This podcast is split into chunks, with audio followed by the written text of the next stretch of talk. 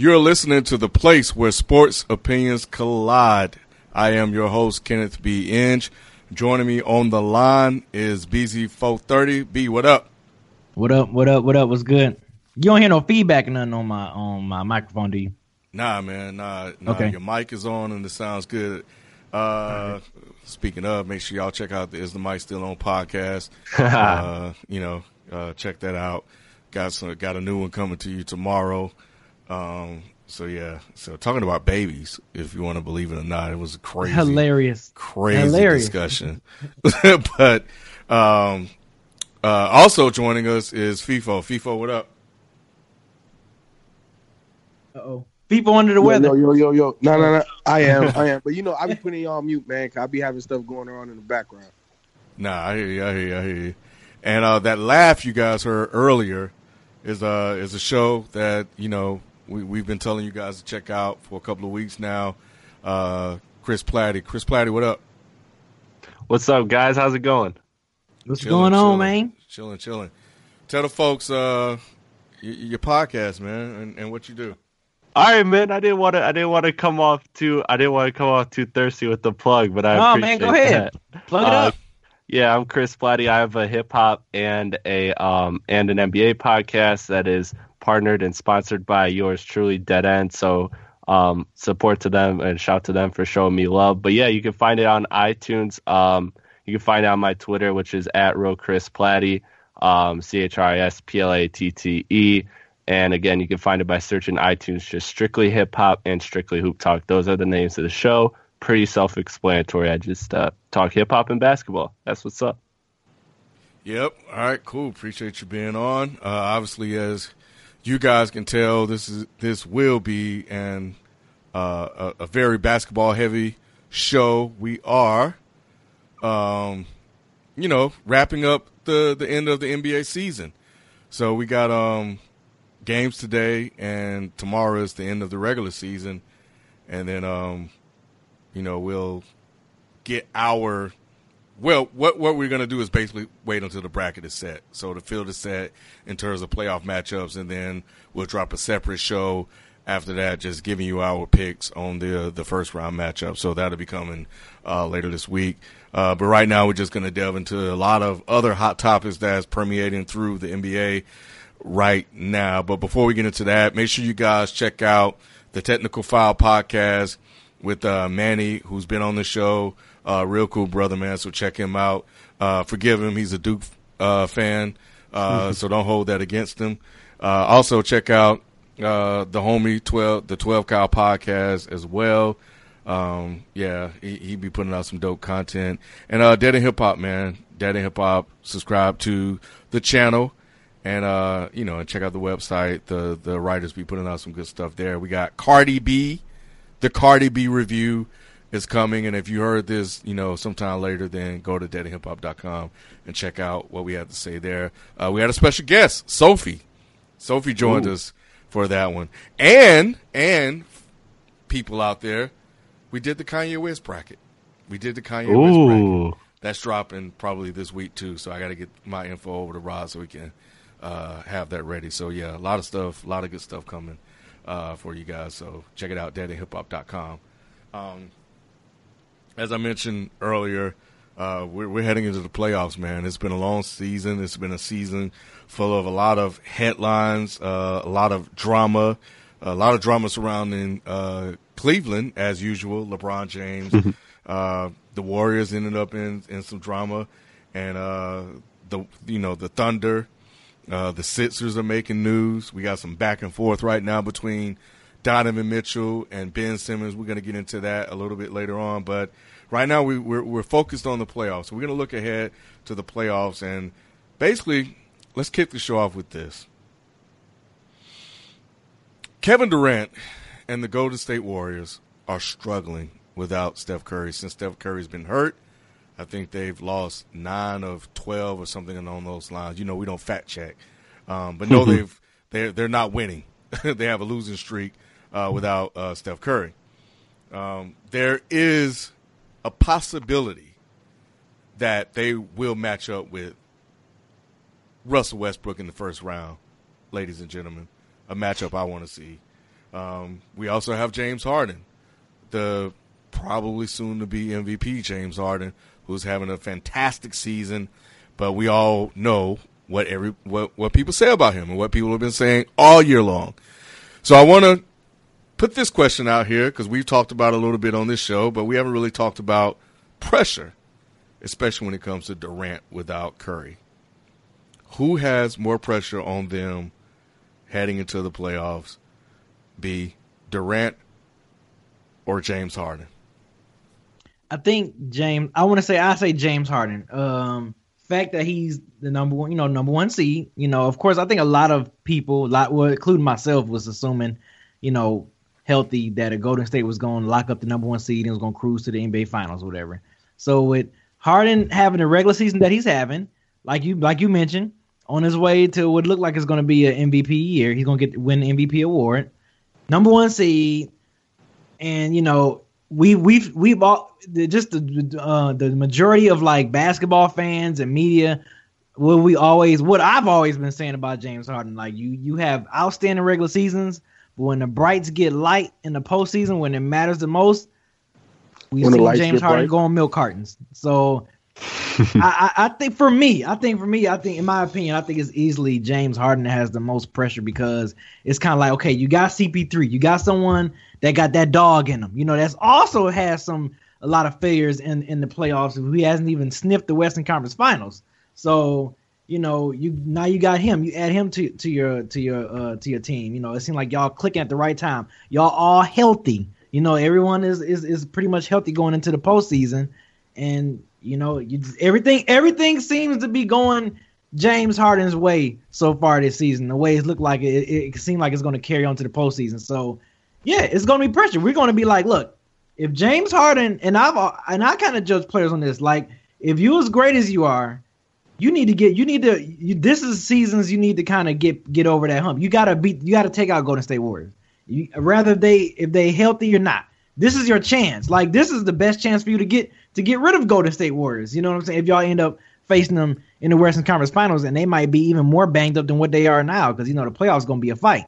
So this is your best chance. If you cannot get past, if you can't get to the finals this year, going against this Golden State squad, if y'all happen to meet up in the Western Conference Finals and James Harden, well, especially if James Harden don't don't step up. If James Harden is playing ball and he's balling and he's doing all that, whatever, okay, that's a different story. But if we seen James Harden go into just in on the mi- missing, like we we we be looking for him, and if he goes if he goes into that mode again after winning the MVP and after, after getting the one seed in the West, having home court advantage throughout the entire playoffs, and you guys don't execute or at least get to the finals. If you don't at least get to the finals, I think is that he has to at least get to the finals.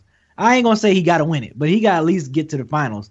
Then yeah, uh, we going to it's gonna be people gonna be side people gonna be questioning him. I guarantee you, if he comes out and goes missing in this postseason, people are definitely to question this dude. I, I'm pretty sure a lot of people on this podcast will, and and also other NBA and basketball fans across the world, across the globe, is going to be like, is James Harden really that dude? I mean, he has a great regular season. He put up great numbers, but he's never he never step up when it when it like when it matters, and that's when you can determine the good from the great to the legendary players is when they have to step up when the bright when when it when it matters the most, the playoffs, the postseason. So yeah, for me, it's James Harden.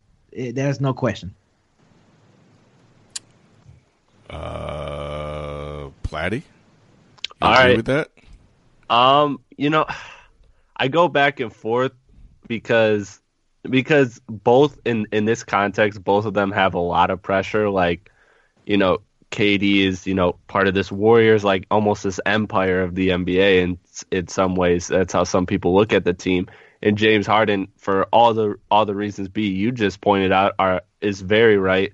Um, so I think I think I think though I'm gonna lean the Warriors because even without Curry, um, the Warriors are still looked at as um, as better by a lot of people than a lot of teams.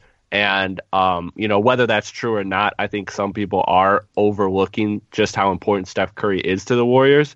Um, I think a little. Uh, I think some people are just too uh, relaxed when it comes to the Warriors, and they should be on a little bit higher of an alert. But um, yeah, I just I think KD has more to lose in this situation, um, because just because the Warriors are again kind of like this empire of the NBA, and they're looked at, and you know everybody like we're two years, we're almost two years removed from KD's decision, and people are still you know doing that meme of my next chapter. Like the Warriors hate as much as as much as people love them. There's also a large, large group that is ready to turn on them, ready to pounce on them anytime they fail. So I think that I think that KD and the Warriors have a lot of pressure on them, but you know, I, am not going to be mad at anybody who says who says Harden because you're right. Harden being the MVP, having all this success, and having the questions, the postseason questions that he has, which KD doesn't have, is um is also cause for concern as well. What do you think, FIFO? For me, man, look, it has to be Harden. Has to be Harden because the last couple of years he's felt slighted in the MVP voting. Um, last year, Russ had a triple. He averaged a triple double. Isn't it interesting that I believe in the last game, if he gets, I think something like 16 triple doubles, or I mean triple doubles, 16 rebounds, he'll average a triple double for the year again. Yeah, and he's nowhere in the MVP conversation. That's yeah. Um. Also, I think it's James Harden because this is the year for him to get it. This has to be the year, and I think the other layer of pressure is if you see Golden State not healthy, if they are not 100%, and you lose to them, how do, how do you how do you uh, like what weight does that MVP have? You know what I'm saying? Is James James Harden to me will be forgotten in, in NBA history. You know what I'm saying? Wow. Like we're not going to put him up there. I, I, I just mm. I, I just believe that because because here's the thing he's he's not great defensively. You know he puts up all these numbers, but you got to win. You know what I'm saying? Kind of, I think he could be like our Mitch Richmond. Mitch Richmond made the Hall of Fame, but do we talk about him as one of the greatest two guards to play? Nah. He averaged 17, 18 points a game, made the Hall of Fame. De- definitely James Harden is going to make it. But I think that especially now, because the, the, like now it's prime. He has CP, he has the system, he's had the system, right? He's proven to to flourish in that system and and you have the best team in the NBA that is top five all time. When healthy, that's a top five all NBA team. They could go up against anybody in the history of the league. And he loses to, to, to those guys that are hurt, that's not good. So just like B, I agree he has to get to the finals this year. If Golden State is not 100%, he has to make it to the finals. Whether he wins or loses doesn't matter, but he can now put on his resume he got his team to the finals because because it's not CP's team. This is James Harden's team, and then James Harden like he has to put weight on that MVP trophy. Like right now, I, I just think if he gets it, it's extremely hollow. He has to put weight to it. You know, I, I, I came into this um, leaning towards Durant mainly because, you know, if, if you lose to Westbrook, if you lose to Westbrook, what does it all mean? Because you he got one chip though. He got one, and he and he was the guy. I, I but you but you're still the guy now. You're still the but guy it's now. Different, but but but the, Klay's hurt, you, Draymond's hurt, Steph's hurt. It's different. It's different. As the guy, as the second best player to some best player, at least they were when he came into the when, you know he was when we came into the season to a lot of. He's folks. their best player, not their most important player. There's a difference. Steph is their most mm-hmm. important player. I, you know what? I just, I, I, am gonna, have, you know, I don't know if I would hold him against him as hard as I would Harden not making it to the finals, but there is a side eye. Like you lose Curry and you're not good enough to beat the Thunder without him. So uh, everything we've talked about heading into um, that season after he made his decision kind of resurfaces again where we're saying, "Hey man, you you went to a 73 and 9 team to make life easier for yourself and to to lean on Curry's back and when Curry go go out, you you could even get them past the first round. Like I don't know, I think that's something that's there's something to be said about that. And I understand there are a lot of pieces hurt, you know, on that team, and and and they're limping. Um, so I, I, I don't know, but, but I'm but listening. How is that pressure though? How That how, is how is pressure. that pressure? you cannot, I- Raph. You know he can't lose. Lose to Westbrook But but, in the but first the thing. He- round. but he has an out though. That that's that's all I'm trying to say. You don't get a out. It- you don't get a out. You're Kevin Durant's second best player, but K but KD's been getting a pass for damn near ten years. and we're gonna give him He- another one. Look, you, and you know I don't I don't like to. I'm I'm one of the very few people with a voice out here on the internet that talks down about KD, especially even in crunch time. You know that it's recorded. Go check it out. But KD is in this instance, I will give him a pass because it, it- it's not just about him. He has three, two or three guys out, bro. That's a lot. That, that's a big part of the squad. He came here, yes, for it to be easier, but he needs those guys to for it to be easier. Now he's carrying a lot. They're struggling, right? But so is OKC to some degree. You know, so uh, if he goes out, he has an out. Look, man, I was finals MVP. You know what I'm saying? I already won one my first year here. We're hurt this year. If I come back again, I guarantee we win if we're healthy. That's all you can say. Like like he has an out. If if if, if OKC like like if James Harden doesn't make the fi- it's more pressure for him. I think uh, who gets more questions, right? If KD loses in the first round or James Harden loses to to Golden State in the second round, who gets more questions after the after the series? I think we'll talk about KD more. I, I think we would talk about KD more. Nobody's saying James Harden is not even like third best player in the league. He's not even in the conversations. If if you ask me, he's just a great player. So we'll we'll we'll look at it like same old James Harden doing the same old thing he's always done, and we'll throw uh, and he he drug Chris Paul into it with him, or we'll say this is what we expected from both of them. But I, I, No, so so so so so Mhm. so let's clear the air.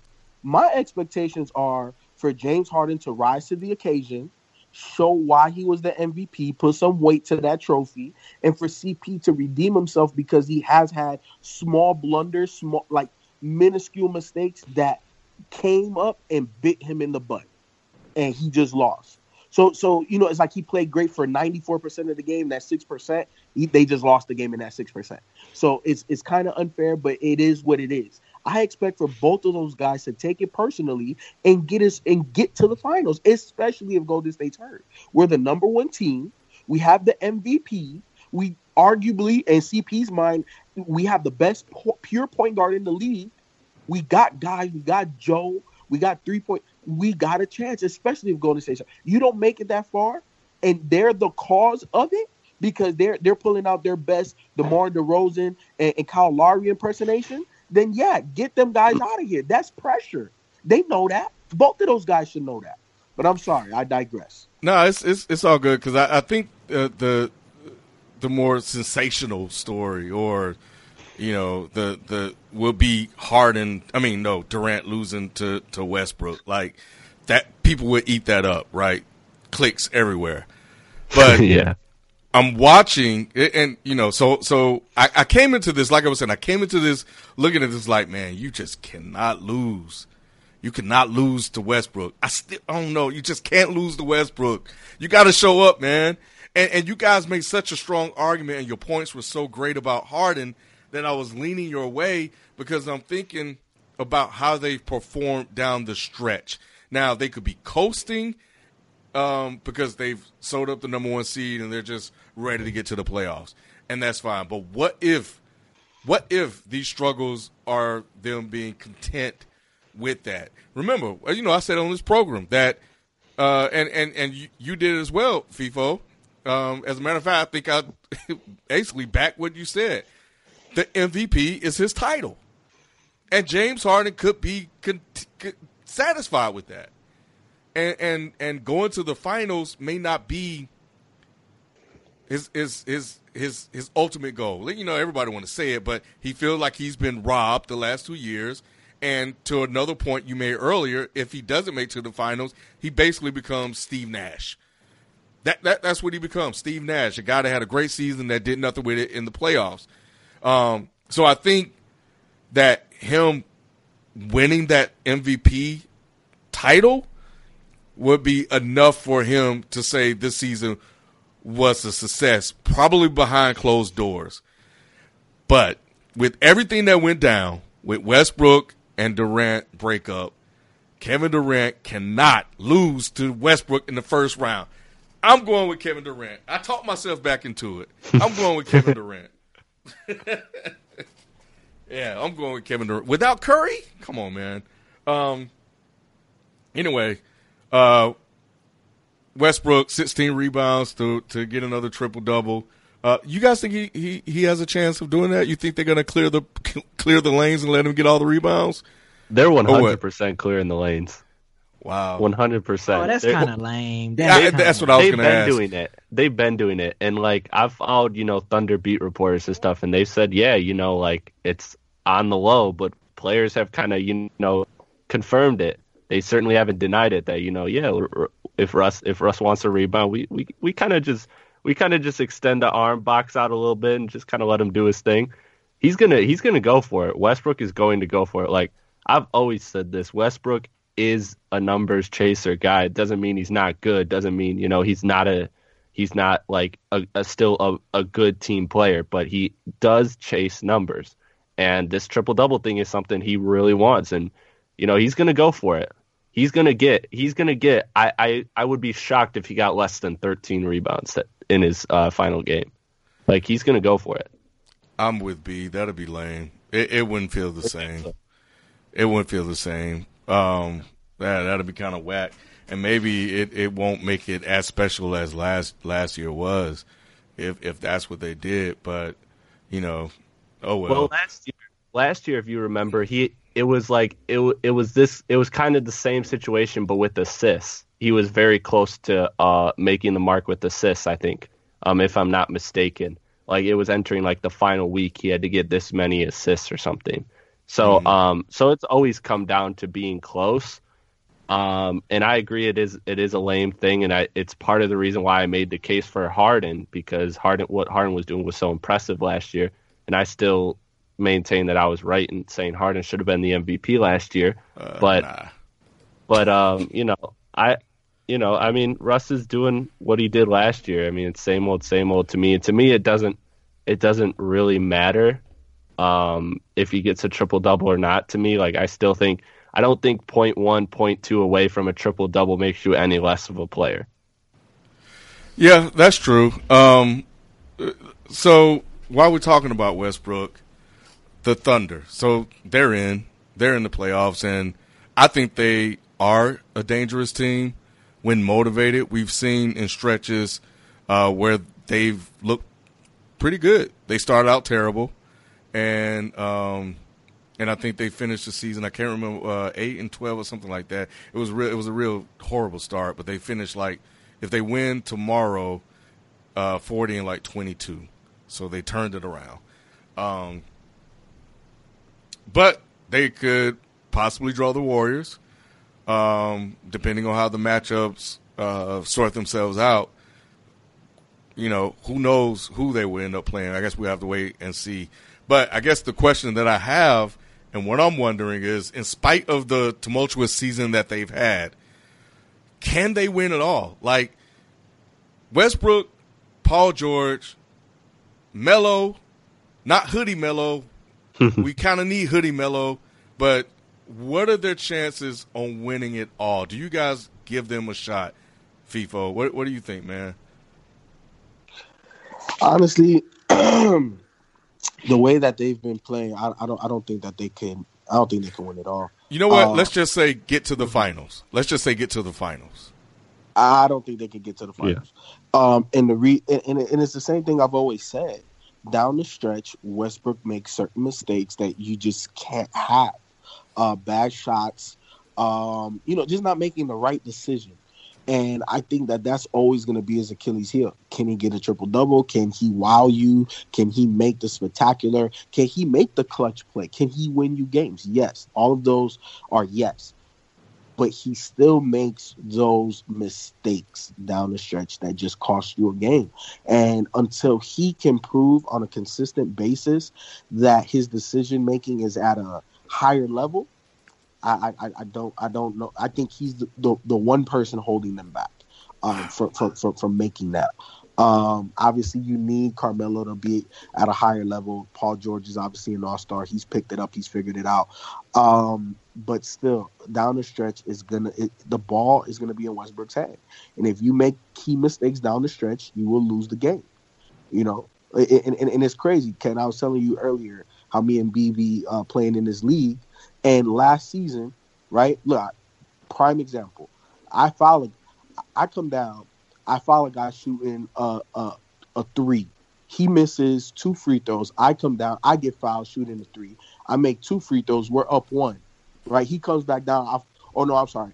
Uh, I fouled him after I made my free throws, right? I cost us the game. I played a hell of a game, but I made two bonehead mistakes down the stretch that cost us, and then we didn't make the playoffs.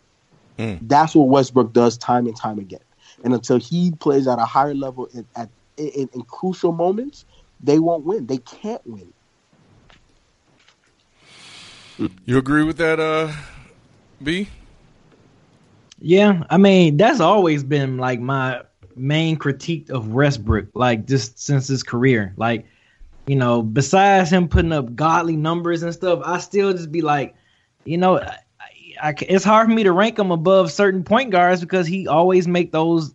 His you got to have good IQ, man. If you're the point guard, you have to have good, uh, good IQ down the stretch throughout the game. You know, make the right plays all the time, and we've seen great PGs do that throughout the years. And it just seemed like Westbrook always make those bonehead plays you be like, what are you doing? Why did you shoot that? Or why did you try to dribble between those two people and you got slow, you know, create a turnover? Like, why did you like it's just like, ah but I don't have I don't I don't give him a shot to make it to the finals. No, Ken. I don't give him a shot. Um Melo wow, it's, it's amazing how his career is taking a turn for the worse and him and LeBron and D Wade all came in came in the league the same time, and it seemed like he's like the wackest now out of all them three. It's amazing.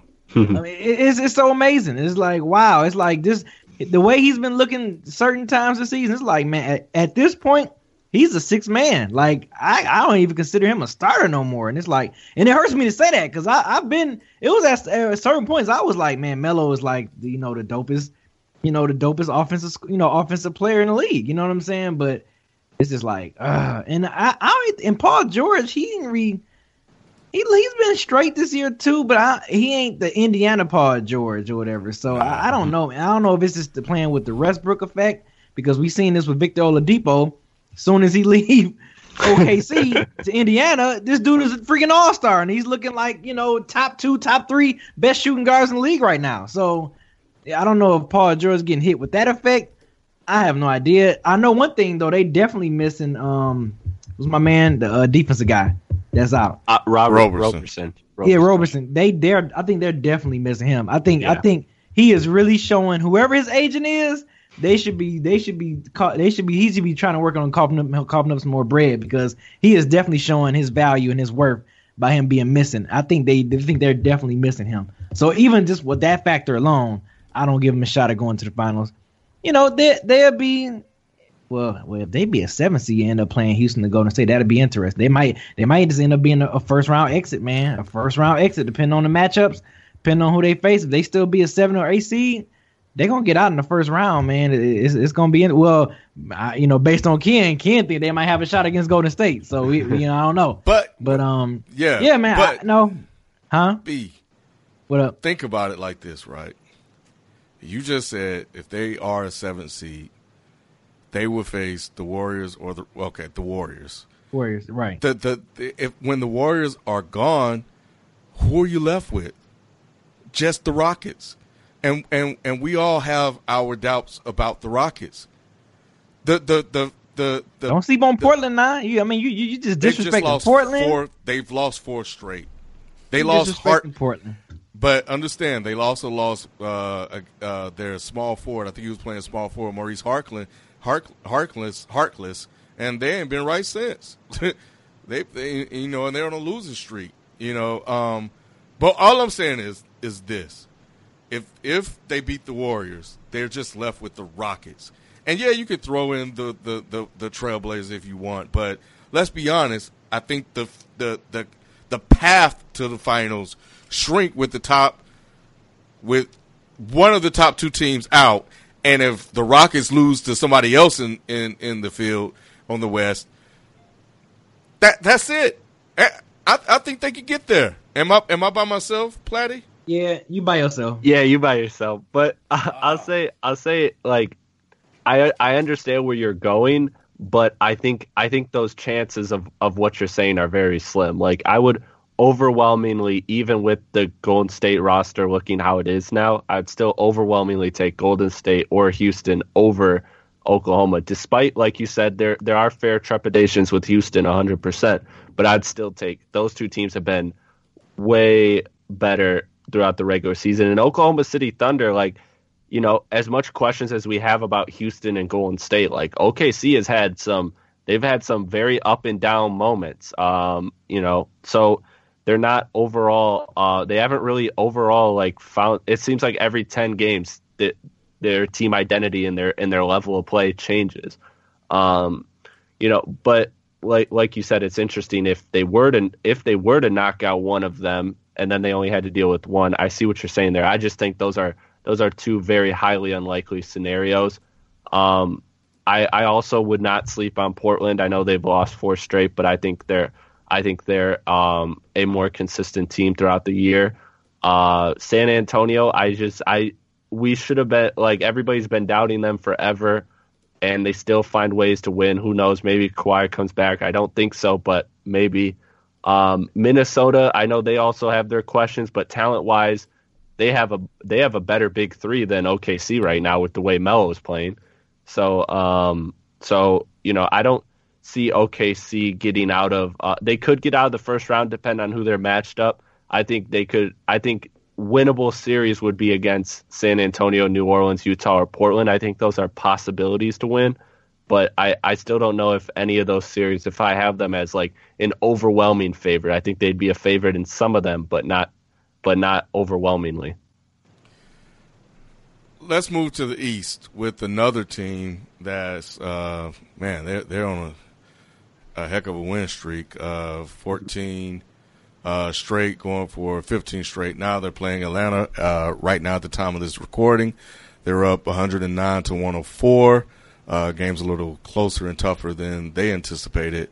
And wow, Utah is blowing out the Warriors and y'all calling me crazy. And get out of here. Uh, anyway, back to Philly. Uh, 15 straight. We'll go ahead and pencil that in and win. Um, can they get to?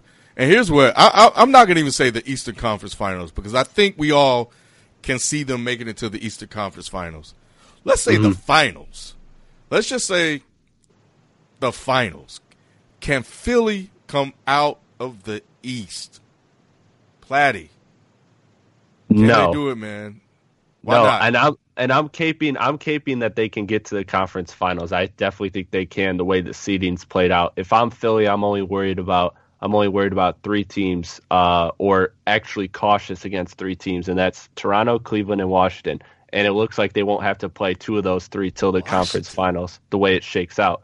But you know what, man? Look, I'm just I'm not doubting LeBron. Like the way you seen how they, they were down like 20 something at the half 30. and LeBron still 30 sorry and 30 in the LeBron game still yeah, made it yeah LeBron still made it a close game like I think especially with a young team like they are talented there's no doubt about it they have amazing players we'll get to Ben Simmons later I know but um but I just yo, playing an experienced team led by a guy like LeBron is just a whole nother animal. I just I don't doubt I don't doubt playoff LeBron.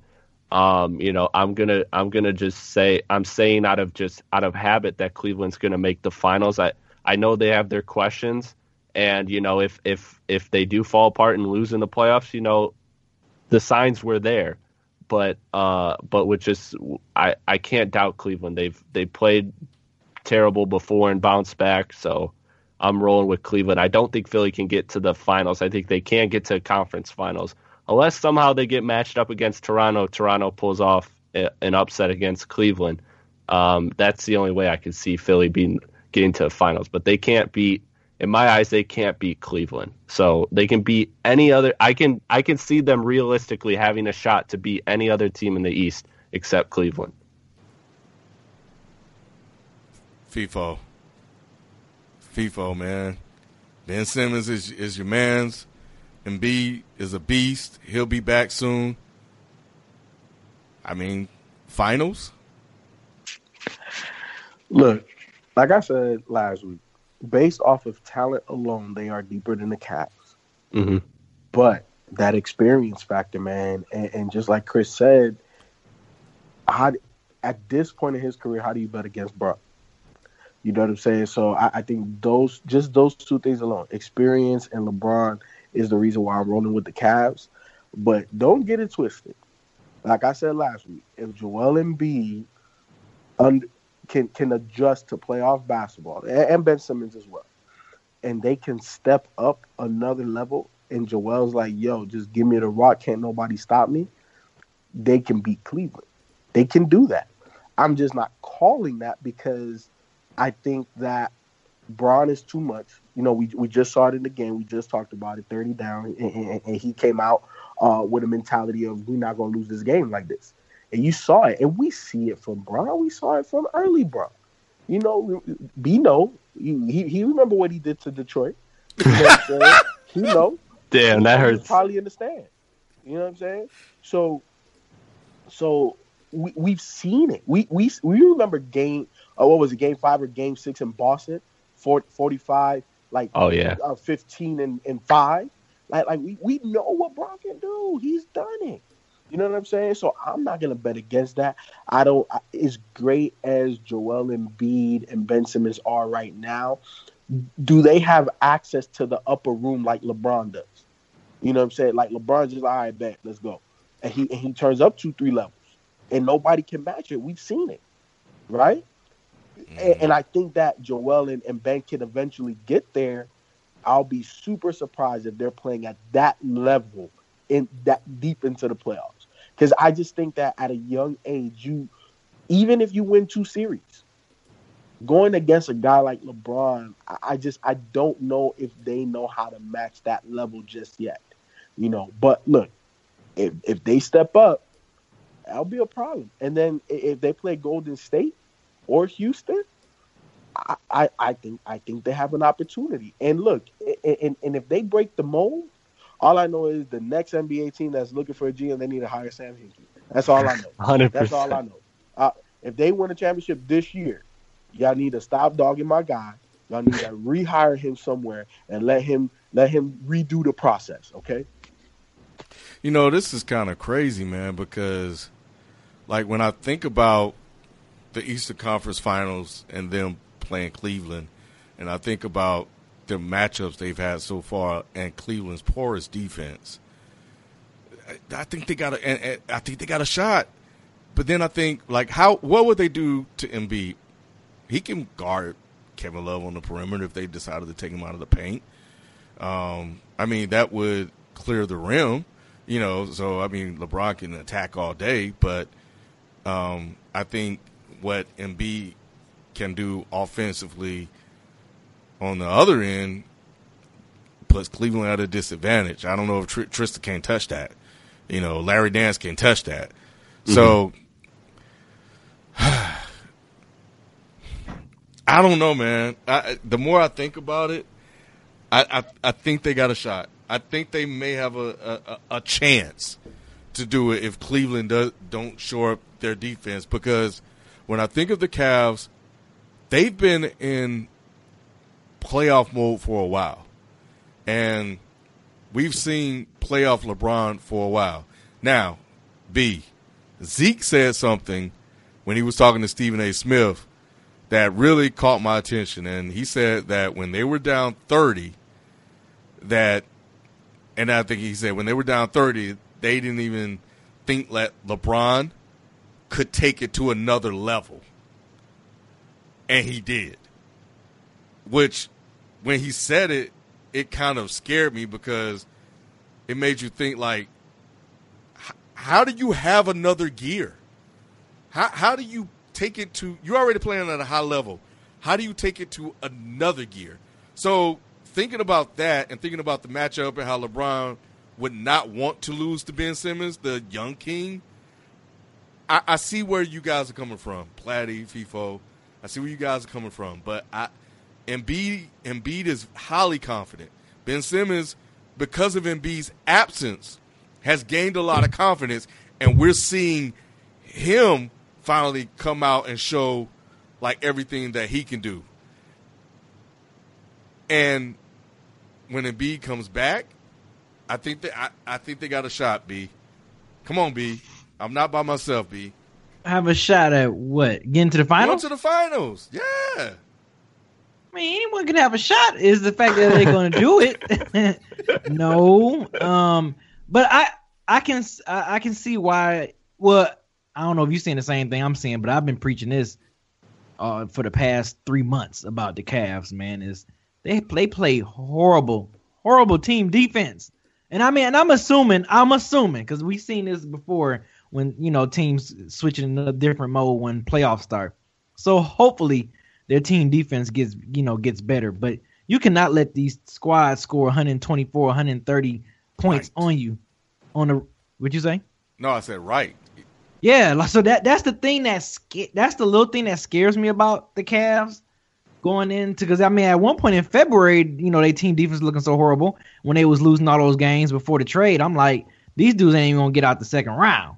So just because they defense was so horrible, I mean, you can't let the Brooklyn Nets like when you're letting the weak with the weaker lower tier team scoring 120 points on you. It's like, come on, man. Like, but I'm I'm assuming that they're gonna tighten up. You know, usually play playoff basketball always intense you know intensifies a lot once once you get into once you get into that April, May, and June. So I would assume that LeBron will lock in, get his team to lock in, and they get to play in some defense because yeah, if they if they if they're letting teams average 127, 130, 30 some points against you, uh, yeah, Philly has a chance. Yes, can they do because Cavs play horrible defense, but I you know it's still hard for me um to give the keys off to the young guys just yet. Um, me and people have been saying this for, for for for I don't know how long since we started doing dead end sports. I think I and I said this last week. I think I think I can see this happening. Philly and Cleveland going fighting going against each other in the Eastern Conference Finals, and Cavs they're going they're going to give them that heartbreak. It, it might go seven games, and they're going to give Ben Simmons and them that heartbreak, and that's just going to fuel that fire next year. And then going into next season, we're going to be like, look out for Philly. But I definitely think that that's a possibility that that might happen, Ken. I think I think Ben Simmons and Joel Embiid they're gonna get they they're gonna get their hearts broken. They're gonna be crying, going back into the locker room of, an intense game seven. You know they they took they took they're gonna they're gonna it's gonna be a, a tight game seven too on their home court because you know Philadelphia is a higher seed, so they're gonna have home court advantage. A tough game seven L to LeBron in at Philadelphia, and yeah, it, that's gonna motivate them. That's what's gonna happen. Cavs back in the finals. That's what's to happen. Are they the second best team in the East now that Kyrie is hurt? Yes, in my yeah, opinion. Not, yeah, now that Kyrie is hurt, yes. But I, I mean, just, it, it's going to be interesting if if Gordon Hayward turns back into his old his Utah Jazz form and Kyrie come back next season healthy. Man, oh man, this it'll yeah. be very interesting, you know, in the Eastern Conference, you know, especially if LeBron chooses to stay. But I mean, if he leaves, I mean, pretty much the East is just a free for all at that point. Um, well, I ain't gonna say a free for all. I mean, we're gonna be looking at Philadelphia and pretty much Boston as like one and two tier teams to to, to go to Eastern Conference Finals if Brian leaves the East. But um, yeah, and I hate that. This is one thing I hate. I hate we have like big in, big time injuries like this going to the playoffs when you when superstars get injured and they're going to miss either part of the playoffs or all of the playoffs. So I hate that because mm-hmm. then you know it's always the well, what if? What if this guy didn't get hurt? What if? What if? What if? So yeah, that's the one thing I hate about Kyrie Irving going down and you know Gordon Hayward going down at the beginning of the season. I hate when player when the superstars you know get hurt before playoffs. Man, I hate that. Never should have left LeBron.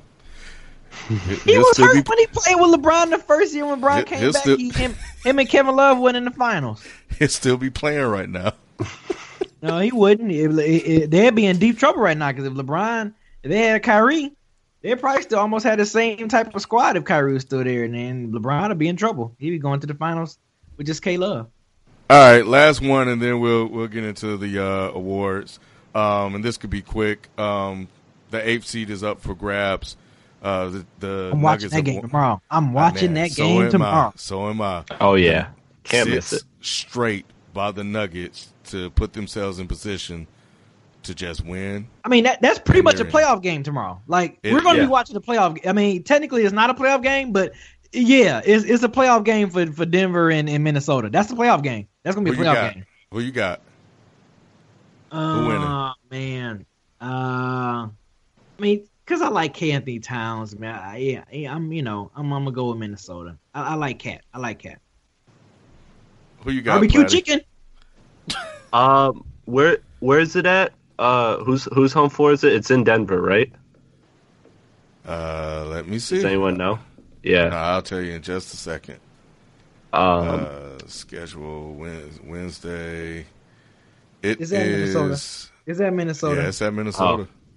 Yeah, I'm going with I'm going with Minnesota. Um, I, I'm going with Minnesota not only because of the home court thing. Um, I think Denver has a much stronger home presence, but I, I'm going with Minnesota just because Jimmy Butler of all the guys in that, like like Beasy said, it's going to be a playoff experience. It's going to be a playoff atmosphere. Of all the guys, Jimmy's the guy who's been through the postseason and had success.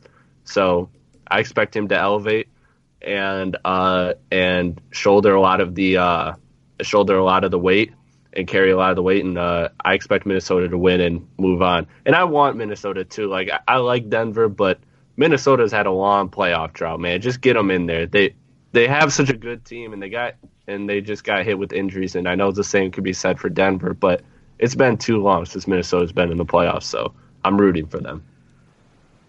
Who you got, FIFO?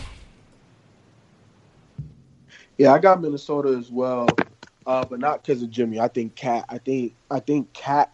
This is the year that he has to break out. Um, Yeah. and you know the the way you really break out and show out is in the playoffs, and I, I think he wants that. Uh, we've seen it. I think Thibodeau needs to feed him a bit more. Obviously, Jimmy Butler is going to be the anchor of this squad on both ends, but I think Jimmy needs to concede that offensive role to Carl because I think he has the biggest advantage night in, night out.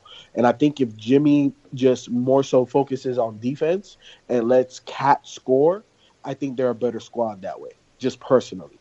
Um, but no, I, I I think I think they're gonna win. I think they're gonna have some success in this postseason, and I think Cat is gonna is, is gonna make himself a household name this year. Yeah, I I got a funny feeling the Nuggets will somehow win Mhm. um, because they've been playing for their lives uh, for almost a, a week to two weeks now. Um, but I, I'm with you, FIFO. I, I think this could be Cat's coming out party, and I think he can neutralize uh, Jokic, who's been part of the reason why they've been able to make it this far. Because there there have been some games during the streak where they they they should have lost, and and they managed to pull out um, in the fourth quarter. But at home, like like Platty said, I I, I like that, and I, I think if, if Thibs called the right game, and, and he he go ahead and, and put Cat to work, I think they'll um I, I think Minnesota will win it, and I, I want to see him in the playoffs too. So um, it would be unfortunate if they didn't make it. So anyway, all right, it's time. The NBA season is officially over as of tomorrow. Um, we can go ahead and give out our awards now. Um, who we think will win or who our picks are. So let's start with um, sixth man of the year. Um, Platty, who's your sixth man of the year? Uh, Lua, I, I don't think it's uh I don't think it's really a contest. right. Yeah, I think yeah. I think that's consensus. Lou Williams. That was my pick too. Lou Williams is the clear, clear winner for six man of the year. you on board with that, FIFO? Mm-hmm. All right, all right. Um, coach of the year. Who do you guys have for coach of the year? This one's super interesting. Um, this one I really feel like can go to a bunch of different coaches. Um, but I went with uh, I went with I went with Brad Stevens. um, just because of what he did with Boston um, this year, the way he got the most out of a team, and you know, not only just not only just overperforming for for talent reasons, but also just like just the imagine like the emotional um, toll that Hayward's injury had to take, and you know everything that happened to them this year, and, and the way he's been able to um, get the most out of Tatum and Brown, two young players, get the most out of them right away, very early in their careers. Uh, it's very it's very impressive. Um, he consistently outcoaches uh, a lot of coaches in this league, but you know I think there's a lot of cases to be made for guys like D'Antoni and all that. But um, yeah, I'm going with I'm going with Brad Stevens. What about you, B? It's a shame that I don't know these coaches' name, but I'm just gonna give you the teams. Uh, mm-hmm. Between me, I would say either between the coach for Philly or the coach for Brett Brown. Um, huh? Brett Brown. Brett Brown and the coach for um for Portland. Yeah, that's a good one too. Terry Stotts. Uh, only yeah. only because you know going into this season, you know who would have thought that we would have Philadelphia being a three seed and Portland being a three seed going into this year um, going into this season. We didn't expect. I mean, we knew there was going to be uh, even with Philly because we was like they're either going to be they're going to either barely make the playoffs or barely miss it. Like we had them at the six, seven, eight, ninth, you know, ninth spot, probably just getting out. You know, still getting that you know year of youth and trying to get that experience. So we ain't we didn't expect that from from Philadelphia this year. And with Portland, we was like, well, okay, yeah, Portland's probably going to be a you know, a five, six seed or anything like that. I mean, where they probably still can based off what happened, but you know, we didn't expect them to have the good season that they was gonna have, um, especially if they end up locking up that three seed out in the West um, tomorrow. So yeah, I I would go between those coaches, but I guess mm-hmm. Philly. I'm picking Philly coach. Just because it's kind of like a just because they kind of like have like a shock the world type of mentality. Who'd have thought they was yeah. gonna win 50, 50 games this year? You know. Yeah, interesting. Uh, what mm-hmm. you got, FIFO? I'm gonna go with Brett Brown. Um, but not only because of this season, but also what he's been doing before he got his two horses in the race. Yeah. Um, he always had that Philadelphia squad playing hard. Didn't matter if they won 15 games, 25 games, every game that they played hard. Um, and, and, he maximized the talent he had. Um, I think he could have won uh, Coach of the Year plenty of times if he would have just had more more talent and we're seeing what he can do when he has his guys um, and everything that he's instilled because when you watch philly play it's, it's, it's not a one-man show you know these guys actually play team ball um, yes they have two dominant guys but they also play team ball. They, they, they play through the system. You see the system. They trust the system. They trust the process. They trust the rookie of the year. Um, and, and, and, and, what you see is just the beginning. They're, they're just scratching the tip of the iceberg, man. They, just just right now, you know. And next year they're going to be e- even more dangerous. Um, they they still have a lot of salary cap room. And let me digress, but Brett Brown is the guy, man. Um, I, I, love Brad Stevens. Everybody, I call him the, the Popovich of the East. You know, he's the next era Popovich to me. I've been said it. Um, I love what Terry Stotts has done, who thought Portland was going to be number three. Uh, but there were still question marks on Joel Embiid. You know, he just signed a big time contract. Did he earn it? Um, question marks people had on Ben Simmons. I, I, but I told y'all day one he was going to be he was going to be the guy, just like I did with Joel. Um, and, and we've seen what Brett Brown can get out of him, man. Um, and everybody else. Dario Saric, the way they've handled the Markelle Fultz situation, and it seems like when he gets into the game, he knows what's to, what what what to do and what his role is. Brett Brown, I just think is very underrated. And this year, he's proven his worth in the NBA. Brad Stevens has has definitely uh, caught my attention this year with the way he managed that team, the way he, he managed really to win can. games. Because because about two weeks ago, you were saying that there was a bad team. Did I? Yep. I said I said they got a lot. They did win a lot of lucky games. Uh, they did win a B, lot of lucky B, games. Can you please call them out too? No, he, he you you right. I'm sitting here just smiling because I'm like, damn, Ken, for real.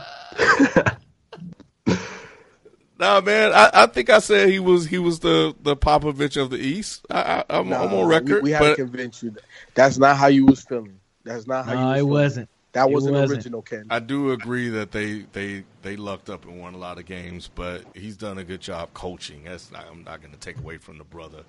Um, uh, Terry Stotts. I mean, we we thought I, at least I did. I thought Portland was dead in the water waters, and what right. he managed to do to get them all the way to what the third seed. You know, before yeah. this this losing streak, it was was incredible. Um, and you know, um, God, what's the coach in Utah? what's his name? Jesus, Quinn what's, Snyder. Yes, he Quinn deserves Snyder. a lot of praise as well. Yeah. Uh, never, he, he's rarely talked about, but yes, he did, and and for him to, I, I think one of his biggest decisions, uh, or one of his best decisions this year was, you know, to unleash uh, rookie of the year Donovan Mitchell, and and he's managed to in the in the West uh, compete and win games, and right now they're blowing out the Warriors. And I also want to shout out uh, Pop. I mean, we already know he's a good coach, but he didn't have Kawhi Leonard all year. He didn't have Kawhi Leonard all year, and he still managed to get that team into the playoffs, and they went through a rough patch. And um, the Pelicans coach, I think, deserves a shout out too, uh, to get them yep. in the playoffs and to manage through adversity with losing um, Demarcus Cousins, um, uh, Gentry. So, and we were questioning him uh, last year, I believe, uh, on this program. Um, but my coach of the year, I'm, I'm with you, uh, uh, FIFO B. 15 game winning streak, and it, it, there's something to be said about that. And you win one more game, that's 16 straight, 52 wins. Um, two right now they th- they have three less wins than the Boston Celtics. You know, and and um, and they're right there in the as a third seed um, right now. So uh, to take the talent, it's one thing to have all of those pieces. It's another to be able to manage it and you know to compete. And they they've gotten better as the year have gone on. They started out a little slow, but once Brett Brown managed to kind of put his influence and get them playing the right way and the way he wants wanted them to, they started to rock and roll, man and um and he's done a good job at, at doing that. He's lost Embiid, he's lost Fultz. He didn't have the number one pick this year. So yeah, I, I got Brett Brown, man. I think he deserves to win it this year. So shout out to that brother um, in, in, in Philly. Uh, all right, defensive player of the year. Um, B, who you got? I got uh, Rudy Gobert. Um, yeah, I mean, dude, but uh, I know Jazz defensive rating is pretty much high because of him. Whenever he's playing, yeah. they de- they defensive rating is like ninety nine point one, which is like the best in the league. Um, mean, yeah, dude is. I uh, want to say he's leading the league in blocks per game. Um, I had to look that up right quick, but yeah, I mean, he, it's just like he he's a he's definitely a difference maker in the paint. Um, you know, if if Joel Embiid, if he played a lot more games than or, or just about as much, I was I was looking at him almost. Um, but um, yeah, uh-huh. I, I, give it to Rudy. I think I think Rudy, he's definitely a difference maker in the paint, man. Like he he alternates shots. It, he does a little stuff that you don't really see on the stats a lot, like uh, you know, kind of like what Dennis Rodman did. Besides the rebound, crazy rebound numbers, like Dennis Rodman did the uh, you know the the essential things on the court that defensively that you that you don't see on the stat line, and, and Rudy Gobert definitely does that. So I I give it to him, and he's a good low post defender as well. Yeah, hold on. Oh, go ahead. Oh, I was just gonna say, hold on, B. That's where I have to correct you because I actually went with Embiid, and if you it, and if you look at the numbers, Embiid has played uh will play eight more games than uh than Gobert because okay. remember Gobert had those injuries. Um, so I actually went with Embiid for basically the same logic that you had Gobert for was that Embiid played more games, but um, you know, Gobert. This is a toss up. This is a coin flip to me. Both are really good. Um, uh, I think at their best, at their apex, I think I think Gobert is slightly better, but I just went with Embiid because of more games played, and um, I like what he does when he switches on to guards. He defends very very well.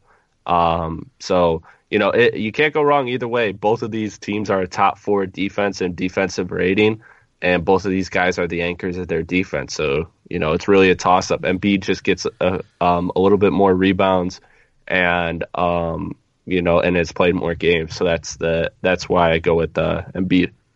I, Who got I more block shots? Uh, let me look that up right now. I believe I believe you're right. I believe it was Gobert, but um, I'll double check that right now. Okay. Yeah. While while you're doing that, I, I'm with you, Platty. I went with Embiid. Um, I think one of the things that impressed me the most about him defensively was watching him guard uh, guards on the perimeter, and to actually be able to stick with them. Like I and, and I can't remember what, what game I was watching, but um, they they they switched and he ended up um, guarding a, a guard or a forward on the perimeter, and and they actually targeted him, and and he the the guy got past him, but Embiid, I mean obviously he's what seven two seven one, uh, hung with him a little bit, but even when he got past him, he was still managed to make the defensive play, and um, I think they ended up uh, winning that game because of it. Um, but yeah, his ability to um, guard people on the perimeter uh, was was a factor to me because it makes it difficult for teams to um, you know target him in, in, in, like pick and rolls and stuff like that. So I got him beat, man, as as as defensive player of the year. Yeah, and uh, just to fact check, um, Gobert is averaging a um, 0.5 more blocks per game than Embiid, so it's very close. You got Draymond Green, FIFO? Don't try me like that. no, I, I think I, I think I think um uh, it's a toss up for me as well. Uh, Embiid or Gobert. I don't think you could go wrong either way. I'm gonna go with Embiid because he was healthier this season um, and just the impact. Just like Rudy, uh, Joel does a lot of stuff on the uh, on the court that doesn't show up in the stat sheet. Hey, Chris, uh, who averaged more steals, Rudy or Embiid? Uh, let me look that up. I'm still on their pages, so I can tell you in just a second here. Um, let's see. Uh, profile. What's Embiid averaging? Embiid is averaging uh, half a steal per game are actually 0.6, and let's see what Gobert. Rudy is 1.7. Okay, so Gobert is averaging one more, more. steal a game. Yeah, um, Gobert has the numbers. Uh, Embiid has the games played, uh, and and and that's the deciding factor for me. Um, so, so as simple as that.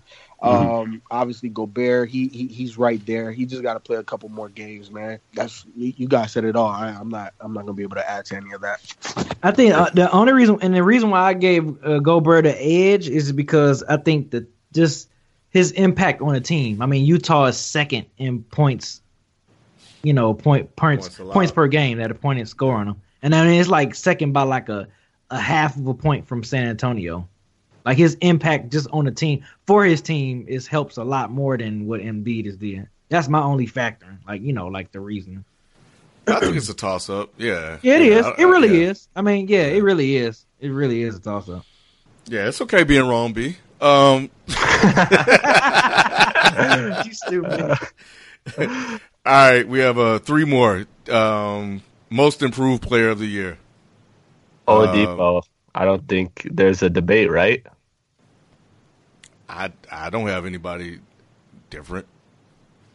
Anybody yeah, has somebody different? I, what no, you got, B? You you, I, no, you, I think I think that's a good one because I mean he he went from who is that guy that's playing with Russell Westbrook and OKC to a, a freaking he was all star. He was an all star. Like that's crazy. And I don't know. He was the second pick in the draft. Like people act like the guy couldn't play. No, no, but, but I mean, dude, you go from a forgotten player though. Like, come on, like look look what he did last year compared to this year. No, yeah, I, am with you. He is oh, the oh, most improved player, but it's it's just uh, when I see people talk about him, it's it's it's in part because he got his attention because he went to OKC and he averaged 15 points a game. And then this year he jumped up to 23 points a game. And prior to going to OKC, he was in Orlando for three years, and and who was pay, who were really paying attention to them? You know, he was doing 13, 17, and 16. But we saw the potential.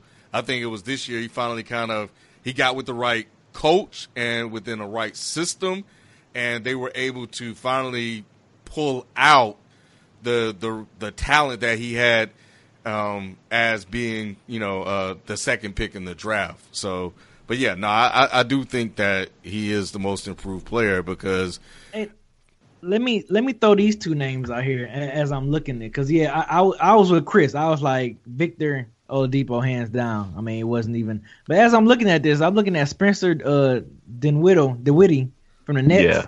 Uh, last season, uh, had se- averaged seven seven point three points, three point one assists, two point eight rebounds. This season, thirteen point eight points, seven point two assists, and three point four rebounds, which is pretty. It's pretty pretty impressive. I mean, but it's yeah. the Nets though.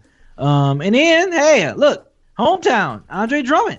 Uh, yeah, season, I was gonna say he's the second to me. Yeah, last 100%. season, thirty-eight point six percent from the free throw line. Yeah. This season, sixty-two point one percent from the free throw line, man, and and like, dude, uh, that's, dude, that's crazy. We couldn't like, trade. We couldn't trade him for a bag of chips last year, and now sure like, could. and now look at him. And now look at him exactly. So yeah, no, yeah, I, am with you. You said what? I said I'm with you. The separation for me was that Oladipo got his team to the playoffs and Drummond didn't. Yep, yep. So, yeah, I, I that was just some other, other couple of names I just want to throw out. I, I didn't I didn't even notice that Spencer had a, such an improvement like that. But oh yeah, the Brooklyn Nets. You know, their Pistons you know, pick. You said you're right, and Pistons picked him. Right, we we we tried to stick him out, but you know, Stan Van Gundy just got tired of him and traded him off. But um, yeah. yeah, he I didn't know Spencer had a, had a, a, such an improvement year like that. Oh yeah, so, yeah, man, and he's been working, man, playing in D went down to D leagues, and yeah, I ain't know I didn't know he had an improved season like that. So he I definitely yeah. wanted to mention him. He he deserved a mention. So FIFO, are you in agreement? You got somebody else? Another name we should consider? Nah, Oladipo's the guy. All right. he got he got his he got his squad to the playoffs improve points per game by six. That's a major jump. Yeah. Um, in one season, uh, that that's big time. Got and, and and at the end of the day, he's performing. And you know what? He's come up big in clutch moments. You know, so I I I, I think it, he's the clear cut. I, am not I'm not even looking at anybody mm-hmm. else. Yep. MVP. Um, well, y'all got. I, is, is it James Harden? I mean, yeah, I was gonna say this is easy for me. Um, it's easy one two. It's easy Harden, LeBron one two in that order. Um, I don't really think. I think you can get like a ton of discussions for like third, fourth, fifth place, but um, yeah, I think the one two is just Harden and LeBron. Easy. Yeah, Harden. FIFO? I mean, yeah, oh, LeBron sorry. just based off. You, you, I was just say yeah, Harden and you know LeBron based off his 15th season in the league and, and, and playing like this is fifth. And then, you know, got to put respect on Lillard's name. He, but yeah, Harden is Harden. FIFO? It's Harden, but it should be LeBron. Uh, I was watching Colin Cowherd the other day, and he, he, he pointed out something that, you know, I never even thought of. Every other sport in America, we look at season totals to determine who the MVP is. But only in basketball do we look at averages. And mm. if we look at totals, LeBron leads James Harden in every statistical category, right, including field goal and three point percentage uh, over James Harden. The only thing James Harden has on him is wins. So, you know, we go by the totals, there should be Bron. But I, I, I think I think that we we take into a, into account, you know, what your record is Mm. And and I think that weighs heavily in favor of James Harden. Yep. But you know, I think we need to understand what the definition is. Everybody looks at it kind of differently. But if we think about most valuable, meaning if you take that player off that team, what does that team look like? Right. It, it, that's LeBron for damn near ten years. You know, so hundred percent. So you know, it it is what it is. Um, it should be Bron, but it but but this year is going to be James Harden. Yeah, it's the MVP is just too narrative driven. It's I mean it really comes down to that. It, every year it's always it's always going to be who has the story. And the story this year is James Harden has come close two times, arguably could have won it two times but didn't. So let's get him his. LeBron, oh, this guy is super successful, one of the greatest, if not the greatest ever. Let's just, uh, you know, we could toss him by the wayside. We could take him for granted. Um, but I do think, I do think objectively, Harden is having a better season. Um, but you know, I, I think, I think LeBron deserves a lot more attention than what he got. I don't think it should be as clear cut as everyone's making it out to be.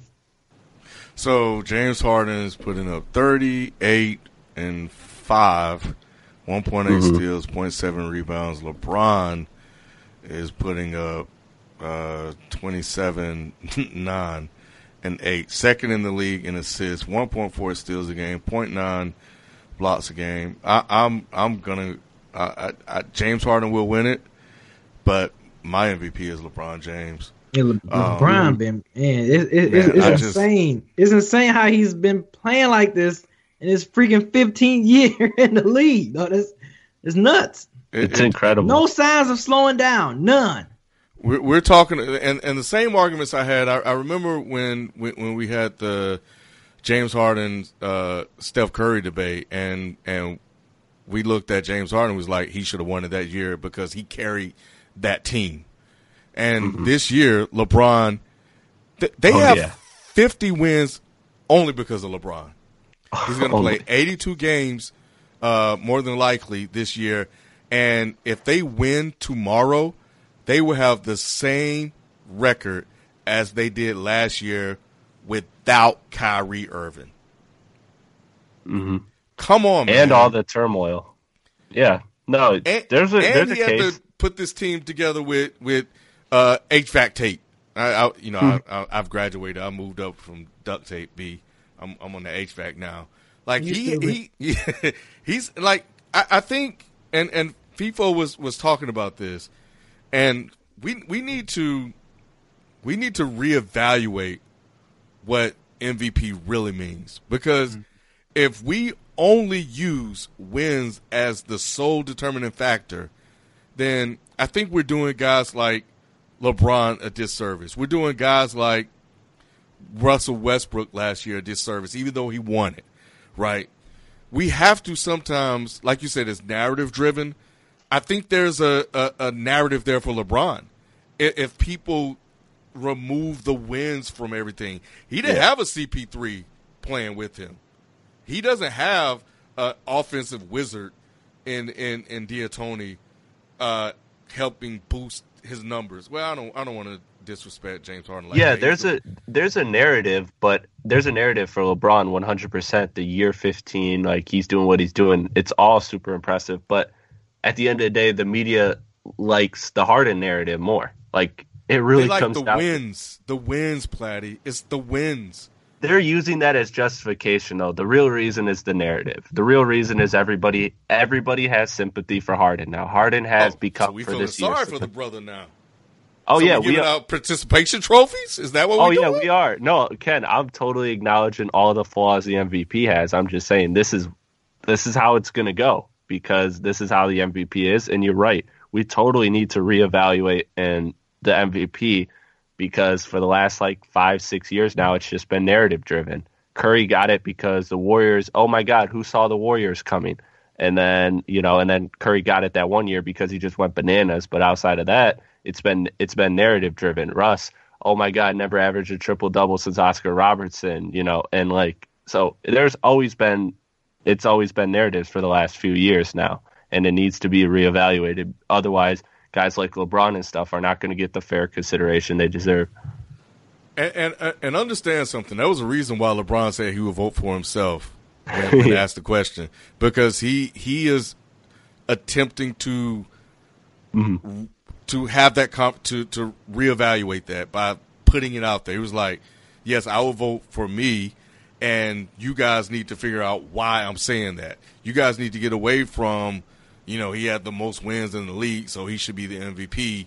You know, uh, decision making uh, process that you guys have uh, have had over the last couple of years. I just, I just, man, like, like B said, man, the way he's playing this year, with with with the turmoil that he that team has has went through.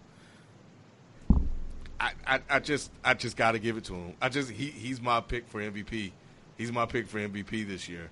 Um, but James Harden will win it, and I, I just think it's on you know it, it's unfortunate because if we if he would have won the MVP two years ago over Steph Curry, I think we would be having a different discussion right now. I think people. oh yeah, we would, hundred percent. So uh, anyway, all right. So save the best for last, baby. uh, uh, ben Simmons, and I'm a, I'm a uh, patching Q too. He wants to uh, jump in, you know, uh, on his Sixers and Ben Simmons. Uh, so I'm gonna patch him in, but uh, rookie of the year, man.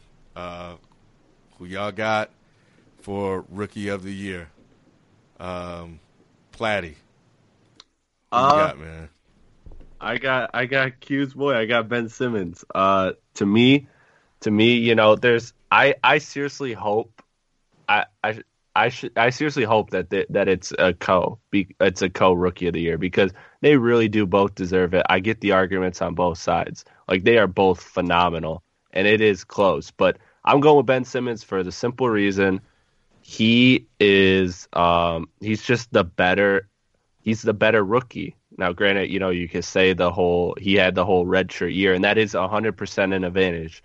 But objectively, if we're looking at it in a vacuum right now, who is the most talented rookie? It is, in my opinion, Ben Simmons. I think he's more talented than Donovan Mitchell at this point. B, who you got? Yeah, I got Ben, man. Ben Simmons, Still man. That, sticking with that, that dude. You said what? You still sticking with Ben, huh?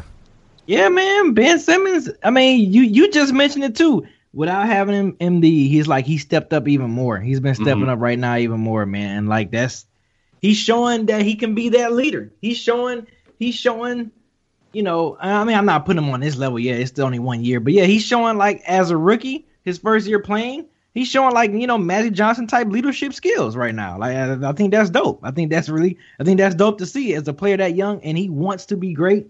So yeah, he's Ben Simmons is the rookie of the year. Don't get me mm-hmm. wrong, Donovan Mitchell's been balling. You know, it, it hurts for me to say this because we was one pick away from picking him when I was yelling at the TV screen for my Pistons to pick him. So we got Amen. Luke Kennard. So I mean, you know, they Donovan Donovan Mitchell been balling, man. He's it was at it was certain points in January and February where I was like Ken, like, yo, I, I think this dude Yeah. might be rookie of the year, but no, man, this last month, I, I think within this last month, these last 30 days, I think Ben Simmons has pretty much closed the deal. I think he shut down any argument of of him, you know, not winning rookie of the year. He's definitely the rookie of the year, man. Like it, you, I mean, the, the dude got it. He's he's special, man. He, he's a special dude. He's special talent, man. I, I think I think he might do something, especially if we talking about him leading the team to an Eastern Conference Finals and possibly a Finals, like you said, Ken and you was just praising him earlier on this podcast. This dude is MVP. He's a rookie of the year, man. He's a rookie of the year. Look, man, I'm I'm I, I know. What up, Q? What up, Q? What's up? I see he in, but he, I Q. can't hear him. He probably like, y'all can y'all hear me? Y'all hear me? Yeah, there you go. There you go. There you go. Yeah, but let, let's let's be. Did, did Ben Simmons have to say that no other rookie caught his attention? He he see what that man Don Mitch over there doing, man, in Utah. Nope, Got that's good. feet- You know what? Let him say that. I, yeah, let him talk said his that. shit. I'm glad he said that. Did- Ken, didn't did, what we were saying? We didn't stop being buddy buddy in this league and stuff. You know what, Ben Simmons? So what? I am the rookie of the year. I, no one else is in my radar. So what? um, I like that. Let me tell like y'all what, what what Donovan had to say to Ben Simmons. Uh, he wanted to put it in perspective, and, and and this is why Donovan's my rookie of the year. I'm switching back, damn it. Uh, You old So- flip flop. I, I am. I'm, I'm flip flopping like a mug. Look, man, nobody saw this coming, right? Ben Simmons was heralded as the rookie of the year before he even stepped on the court. That you know, so the propaganda had, machine had already been pumping, and no, he lived up to that. He lived up to the. He lived up to the to the hype. He lived up to his expectations. What we thought he was gonna do. fourth seed, Western Conference. You guys have been telling me, everybody's been telling me that the West is this monster. And a rookie stepped on the court, was so good, was so good that Quin Snyder just handed him the keys to the franchise and said, "Take us there," and he took them to the fourth seed in the West as a rookie, twenty four and three. You know, look look at the the the the, the competition he has to face night in and night out. Steph Curry one night, Russell Westbrook the next, James Harden, Dame Lillard. Come on, man! Like that. This is this is who he had to face oh, throughout the whole season, and he was still putting up buckets, hitting game winners, making a name for himself when nobody even knew who he was. At, like he just like this man should be rookie of the year, and I'm with you, Platty. You know what, Platty? I'd be okay if it was co-rookie of the year, but to to to not give this man rookie of the year after what he did in a much tougher conference, according to all of y'all, it, I, I, I think would be a, a, a, crime. Tell me I'm wrong. You're wrong, bro. Uh, I I see what you're saying, but objectively, like I get what rookie of the year means and everything, but objectively, Ken, answer me this question: Who is the better player, Ben Simmons or Donovan Mitchell? It's I Ben Simmons. I, I, I can't say that Ben Simmons is a better player than Donovan Mitchell. What? We're talking. I know. Play, I know. Man. We got a. I know we got a topic later. Up, I know we got a topic later that says that that's about Ben Simmons, and you notice that you didn't write down also Donovan Mitchell. It's Ben Simmons, bro. Ben Simmons is a better player. Stop it, Ken. You know it. You know it. I can't say that. What's up, FIFO? I hear you breathing. nah, that's not me breathing. You know, I'll be on mute. But nah, man, look, Ken, come on, man. You you you Donovan Mitchell is is, is a nice player. Is he could potentially nice. be great. He could potentially be great. He's had a great season, right? And any other year, if, if Ben would have played last year and, and and this was the rookie class without Ben Simmons, remember what I said last year, and me and, and, and B agreed with me we both said Ben Simmons needed to sit out so he had the opportunity to win Rookie of the Year. And that's all he did, put himself in position. If he would have played last year, this year, hands down, it would have been Donovan Mitchell. But guess what? Ben played this year. He didn't play a game last year. Ben Simmons is the better player, Ken, because Ben Simmons does what what other players cannot do, right? he makes other people better. He elevates the entire team. There's been only a handful of people to, to be able to do that. That's the reason why he is a greater player. Not only does he have greater physical tools, but his game is a greater game because it involves everybody. Donovan Mitchell is a scorer, and I give you that. Built like a tank at six three, you know what I'm saying? Big time heart, you know what I'm saying? I think he's one of those guys. I, I think he's going to be around for a while. But like I said on the last show, he has to prove it to me at least next season because I've seen it with Tyreke Evans before. The, look, Donovan Mitchell averages less than four rebounds and four assists a game. What is Ben Simmons averaging? Oh, okay. Doesn't matter that he gets more points. Doesn't matter he had two 40 point games. Doesn't matter he had five 30 point games. Ben Simmons is a has a bigger impact on mm. any team. Any mm-hmm. team. He's shorter. You can't hold rebounds against him. He's like what? Russell Westbrook six, averages like twelve rebounds a game. Bro. We already said earlier that that they they part like the Red Sea in order to get him those rebounds. I didn't agree. I, look, I don't know what y'all talking about. I, I, I, don't care if they part like the Red Sea. He's still getting double digit rebounds. Lonzo yeah. Ball is a is a better rebounder. He's look, taller than look, ben. And, and, and, and, I'm not going to hold that against Donovan Mitchell's greatness. You know, it is what it is. It is what it is. At the end of the day, Ken, he's not a better baller, basketball player than Ben Simmons. Ben Simmons has the opportunity to be a Mount Rushmore player. Donovan Mitchell will never, ever, ever, ever, ever, ever, ever be that. If I could interject real quick, um, just you know, as the resident Sixers fan here, who who you know watched Ben Simmons almost every game at LSU and summer league, his first uh, his first unofficial rookie year, and then you know breaking his foot and being in a state of a depressive episode for like eight months. Uh, ben Simmons, by definition, is a rookie. It's his first year playing NBA basketball with an NBA basketball on a NBA basketball court in the National Basketball Association playing basketball. So he's he's a he's a rookie.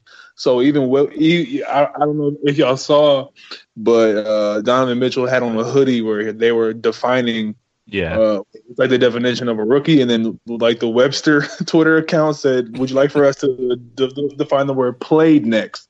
Because Ben Simmons, because Ben Simmons did not play on the NBA basketball court all last season. He broke his foot. He was in a boot for six months. But okay, cool. He got to watch film and like and, lift weights, so he's a, automatically, you know, better than Donovan Mitchell going in, I guess. Um, in terms of his play on on on the court, Donovan Mitchell's a fantastic player. I'm not gonna I'm not gonna be that guy who uh, fronts on him and says, you know, he's cool, you know, he's a nice player. Donovan Mitchell's balling out. Donovan Mitchell has showed that he has an arsenal of moves at six three, six four and he's really done something amazing over there in Utah. And it's incredibly hard to do well in that conference. And for him to have them with a playoff spot locked up makes it even much more for his case. So I'm not going to say that it's like, you know, um, it's just, you know, a closed case. You know what I'm saying? Donovan Mitchell couldn't touch Ben this year because it was close for a couple of weeks.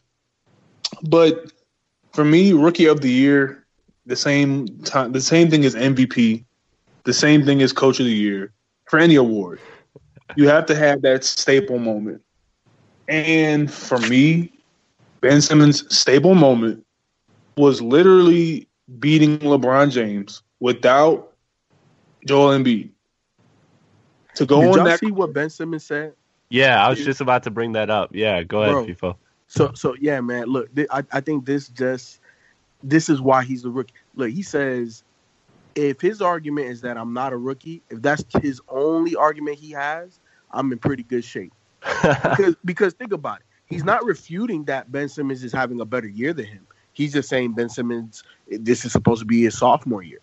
Exactly. So look, man, Ben Simmons is the guy. Case closed. Exactly. Thank you very much. But that's what that, that's that's what I'm saying. So like when it comes to a, like a signature moment.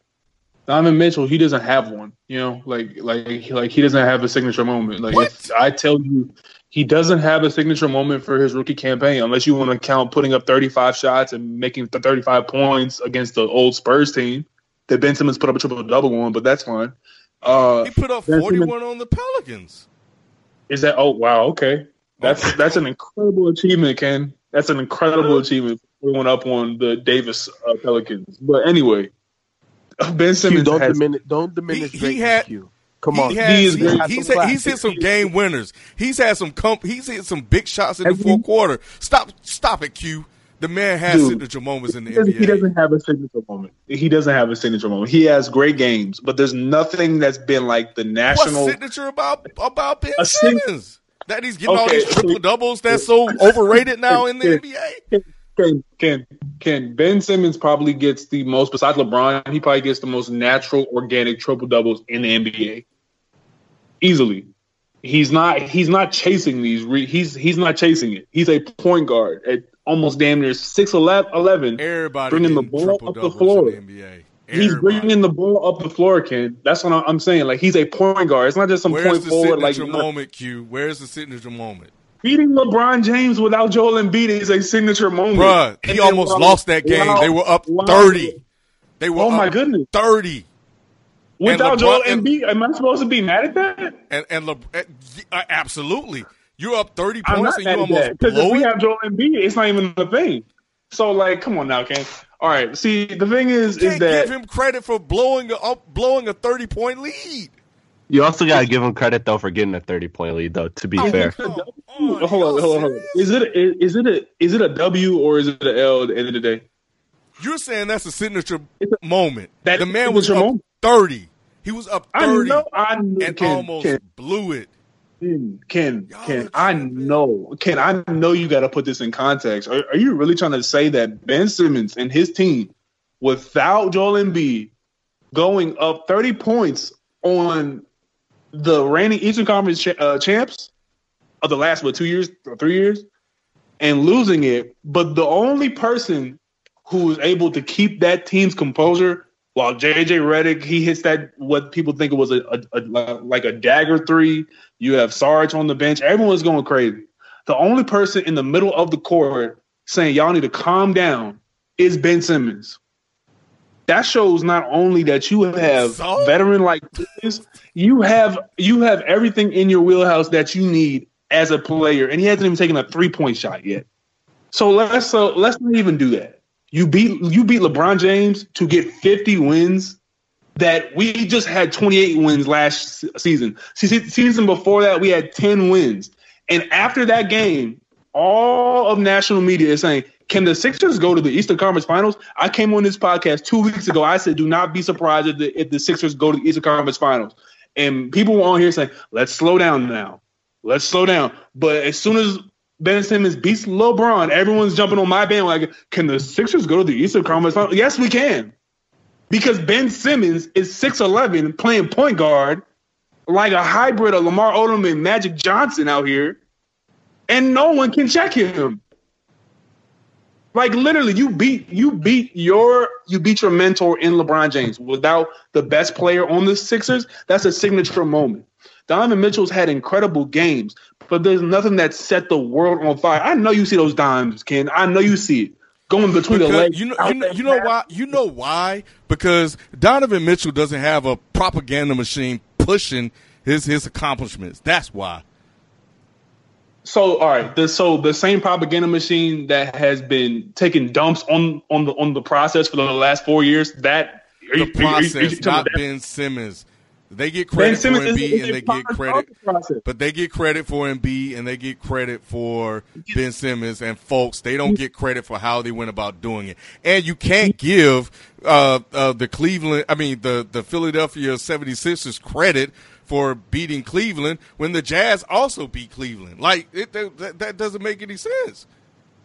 But you're saying Ben Simmons without Joel Embiid beating LeBron James to get to 50 wins and secure the third spot That's in not the a signature East. moment. And, and Donovan, Mitchell, Donovan, Mitchell doesn't even have an Embiid on his team. And he still Ken, he has Rudy Gobert, wins. who's already uh, he has Rudy Gobert, Ooh, who is in Gobert. defensive wow. player of the year conversations. Thank God for him. What am I gonna do without Rudy Gobert? They were winning games without Rudy Gobert because of Donovan Mitchell. Same thing that okay, Ben Simmons is doing without Embiid. We were winning games, and we won games without Joel and, and beat about seven of them, with Ben Simmons playing the, some of the best basketball he's played in his life. That, I think it was Rudy Gobert going down is how Donovan Mitchell actually ended up bursting onto the scene. Mm-hmm. Yep, sure was. The same thing can be said for Ben Simmons.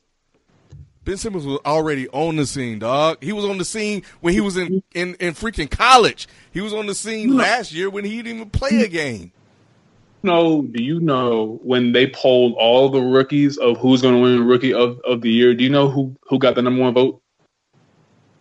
When was Dennis Smith Jr. Done? Dennis Smith Jr. This oh, poll was done. Yeah, this poll was done at, at the beginning of, of the year. It was Dennis Smith Jr. Then it was Tatum. Then, it was, then like it was Fulton Lonzo. And at what the very bottom, on Bleacher Report. Nah, was... I think no, no, no, no. I think it was actually like the NBA actually just polled all the rookies, and they said, "Oh, Dennis Smith is going to get it." And the last three people with like less than two percent were Kuzma, Donovan Mitchell, and at the very bottom was Ben Simmons. Everyone would say, "Oh, Lonzo Ball," you know what I'm saying? So it's not a hype. It's not a hype machine. People were like, "Ken, come on." Colin Cowherd said, "We Colin Cowherd to miss the playoffs." Colin Cowherd said we were going to miss the playoffs. Stephen A said, I don't care about the process. They'll probably win 35, 40 games. We have won 51 games about to lock up the third seed in the NBA when most pundits and all analysts and all these blogger boys, as KD says it, projected us to be the eighth seed or the seventh seed. And at the highest, they had us at fifth. We're about to lock up the third seed after beating LeBron James without Joel Embiid. If I told you at the beginning of the year that the Philadelphia 76ers would beat LeBron without Joel to secure the third seed, you would call me insane.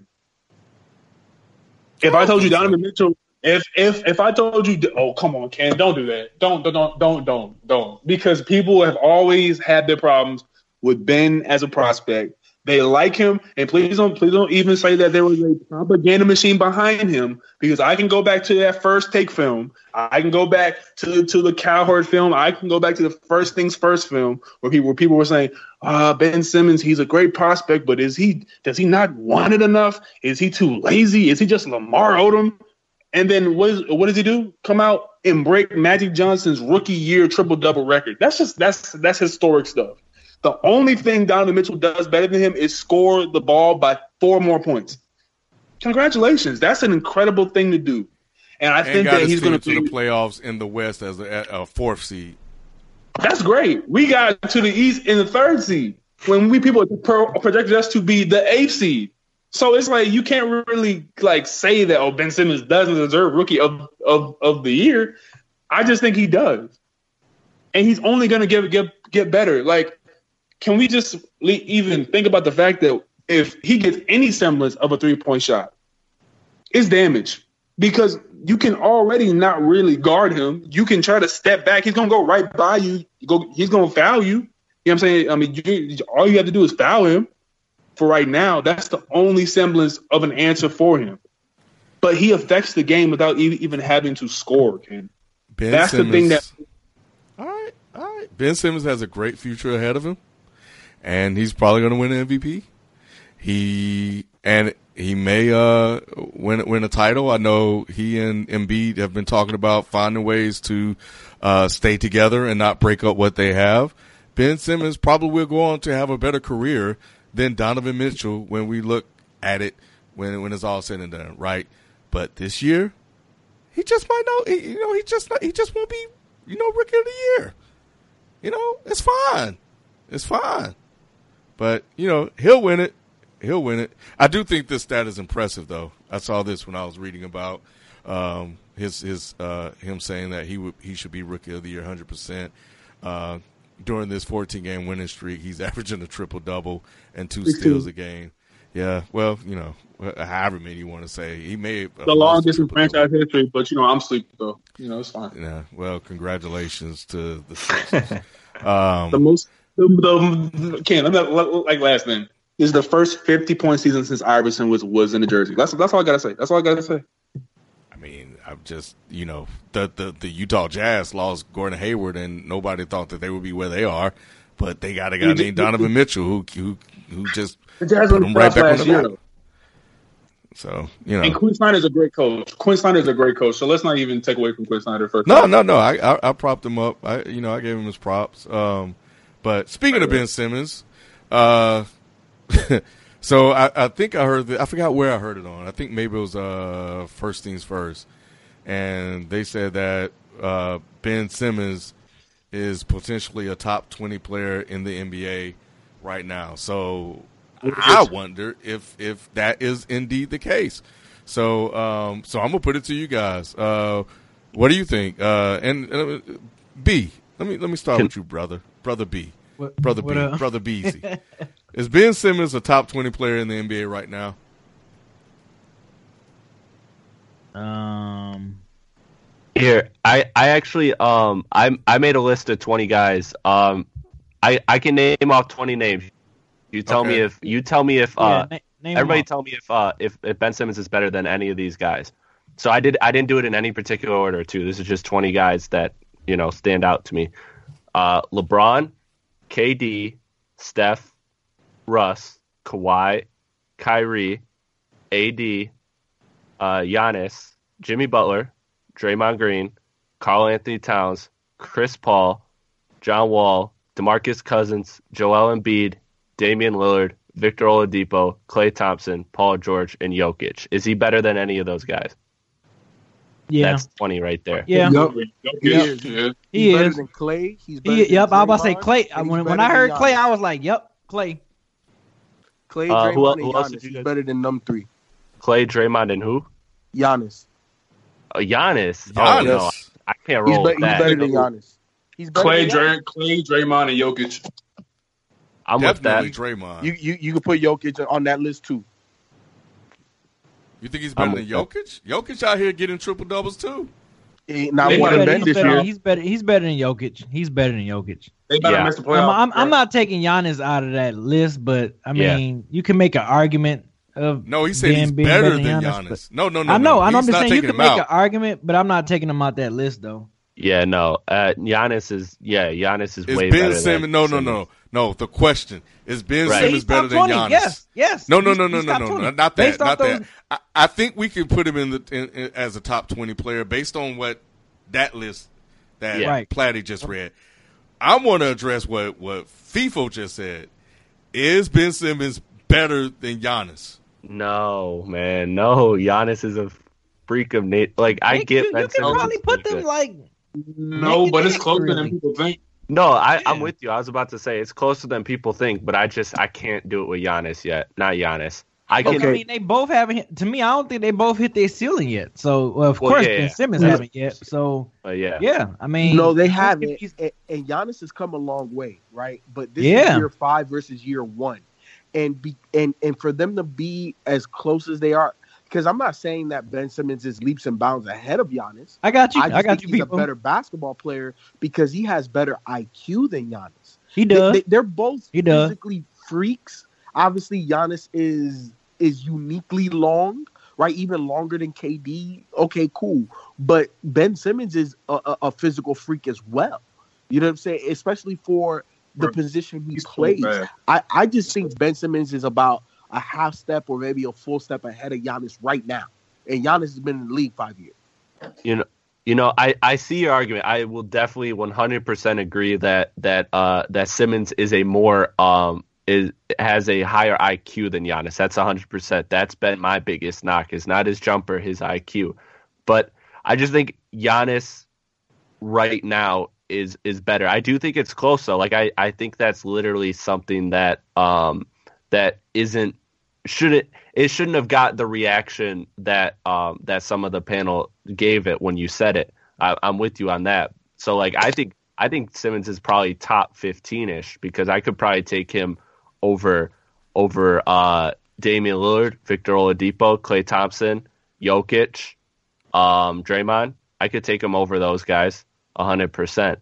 Um, so I think he, I think he's definitely a top twenty player. I just, I don't think he's Giannis level yet.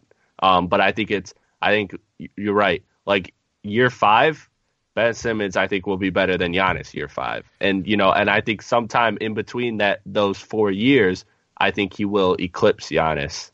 Um, I think he will, but not right now, in my I- opinion. I I, I, think- think, I gotta agree with FIFO.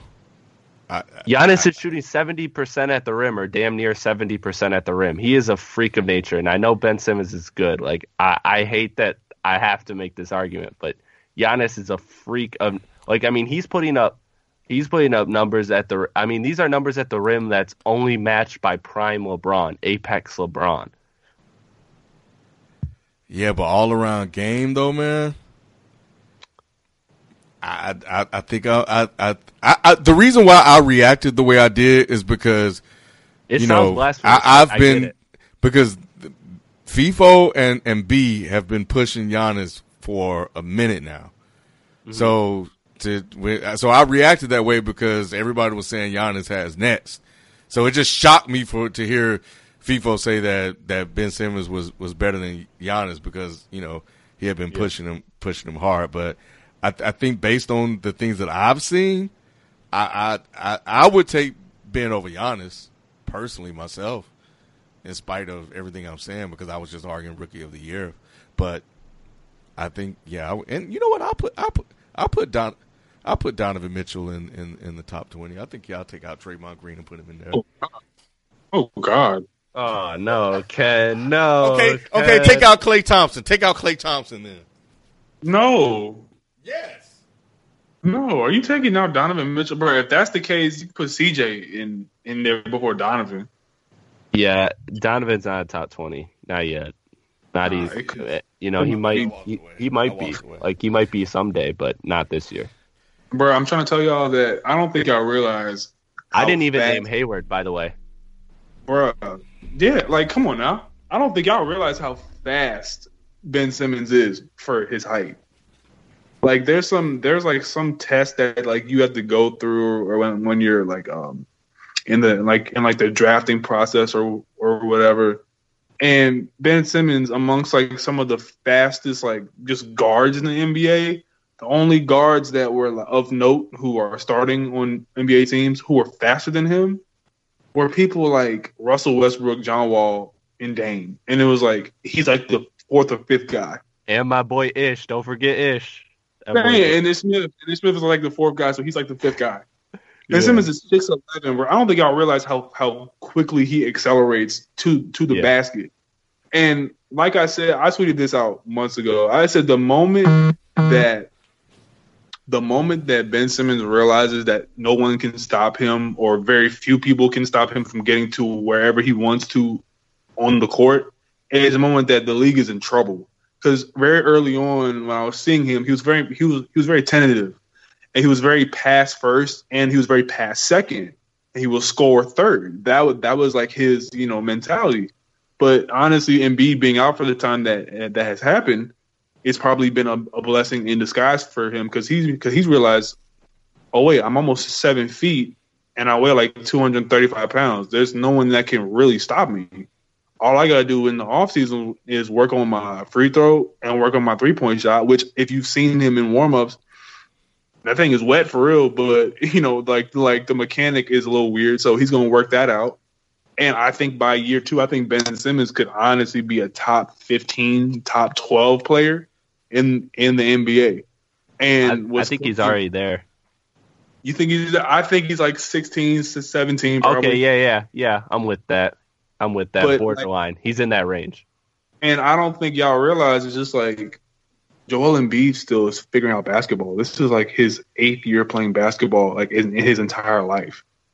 So people don't understand how scary that potential is there too. So all I'm saying is that the Sixers, like I like I said four years ago on this very podcast, the Sixers potentially in Joel Embiid have a top two player in the NBA, and Ben Simmons is potentially a top three player in the NBA. And both of them are young and both of them have skill sets that are versatile. I don't think people realize how versatile Ben Simmons is on defense. I don't think they realize how fast he is, and I don't think they realize how much he affects the game without even having to score a point. Now, that being said, he does have his deficiencies, and those deficiencies show up in like things like scoring and you know mechanical uh, deficiencies with like his, his like shot and whatnot. But this is his rookie season and he hasn't taken one three, and he has his team in the conversation for can they make the Eastern Conference Finals. I've even heard rumblings about people saying, "Oh, we can make the finals." So it's like Ben Simmons already has his team in that position. I think you have to put him in the top twenty conversation off top. Like that's just not even a thing, you know. Hmm. Okay. Uh, all right. Well, we're coming up on the end of end of yeah. the show. Um, Q, what real quick, uh, if you can give us your answers to this. Um, who's your sixth man of the year? Oh, that's Lou Williams. Yes, coach sir. Of, coach of the year? Brad Stevens. Um, I'm with you. Defensive player of the year? Joel Embiid. Yep. Most improved player of the year? Victor Oladipo. Yep. And MVP. I mean, that's that beard. You already know what he's talking about. That's the that's, that's Houston, man. He got a signature moment, Ken. You know what I'm saying? Putting Wesley Johnson to sleep real quick. Get back. Hey, Don- Come on now. Donovan uh Donovan got Draymond tonight. oh yeah. Draymond, man, he ain't been the fan, man. I don't know what's going on. Nah, he, he something wrong with that brother. Um, all right, all right, okay. So uh, last question, Lonzo Ball, man. We're at the end. He's probably not going to play anymore. Is he a bust? No, no, man. no, man. He's just figuring it out. Like, I get a that. Bust like, after one year, Jesus Christ, Ken. Yeah, like yeah. I we're Let's just we're just too much in the prisoner of the moment era right now. Like yes, oh, you could not say that. Every every year, think about how narratives change every year. Look at guys like Drummond. He was again, you couldn't trade him for a bag of chips. Now you know people actually look at him like, wow, he's actually a really good center and he's a really good basketball player. And you know, like he can, you know, actually be a pillar or one of the pillars of a franchise. Like things change year to year um, so much, and so I think I think we're too much prisoner of the moment. Like the kid's got to find it out. I am worried though because things can snowball, and you know, and, and he does have extra pressure with everything, you know, every with all the attention that Lonzo gets. So he does have extra pressure, and there is to, there is something to be worried about. But at the end of the day, the kid is 19. Like he's he's far from a finished product. FIFO, did you say Lonzo Ball was going to be a transcendental player? Um, I did, and and here's the thing. I, maybe not at the level of a Ben Simmons, um, but when you look at this man's numbers, man, like he was very close to a triple double his rookie year. Uh, I think the only reason why we're looking at him in a negative light is because of his dad. If he didn't have the hoopla surrounding his father, we would be talking about Lonzo in a completely different perspective. Um, and and I choose to continue that positive perspective on his uh, rookie season, mainly because during that second half, you saw him pick it up. Um, and that, and that's what you want to see with young players because the season is so long, and you know that you have to have multiple levels that you are able to tap into to perform at a high level. And we've seen Lonzo throughout the course of this season, you know, figure it out, deal with adversity. Obviously, uh, manufactured by his father, deal with injury adversity, uh, deal with the expectations set at the beginning of the season by his dad and Magic Johnson, and the added pressure of winning Summer League MVP. You know, the expectation level was high. And maybe he didn't reach a Ben Simmons or Donovan Mitchell rookie uh, career record setting year, but he had a very, very, very, very good rookie season um, by all accounts. Mm-hmm. And I think he's only going to get better. Um, will he be the next NBA superstar? No, but I think he has an opportunity to be the next greatest pure point guard in the league. I definitely think he has that opportunity.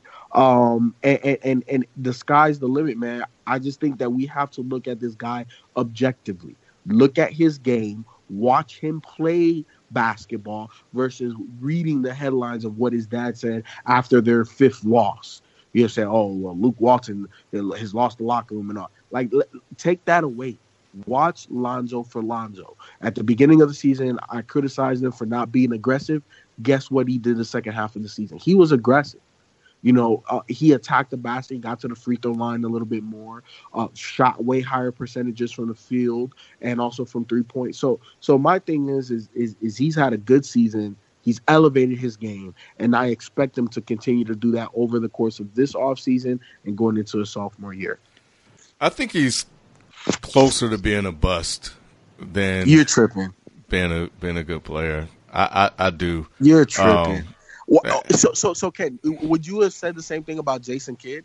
Because look at the numbers; they're damn near the same for their rookie year. Look at the numbers. Yeah, but Jason Kidd was different though. If if I remember his rookie year, he was a Come little on, bit man. different. It was a little did bit different. I know the. About, did we just not talk about how basketball is rated on averages?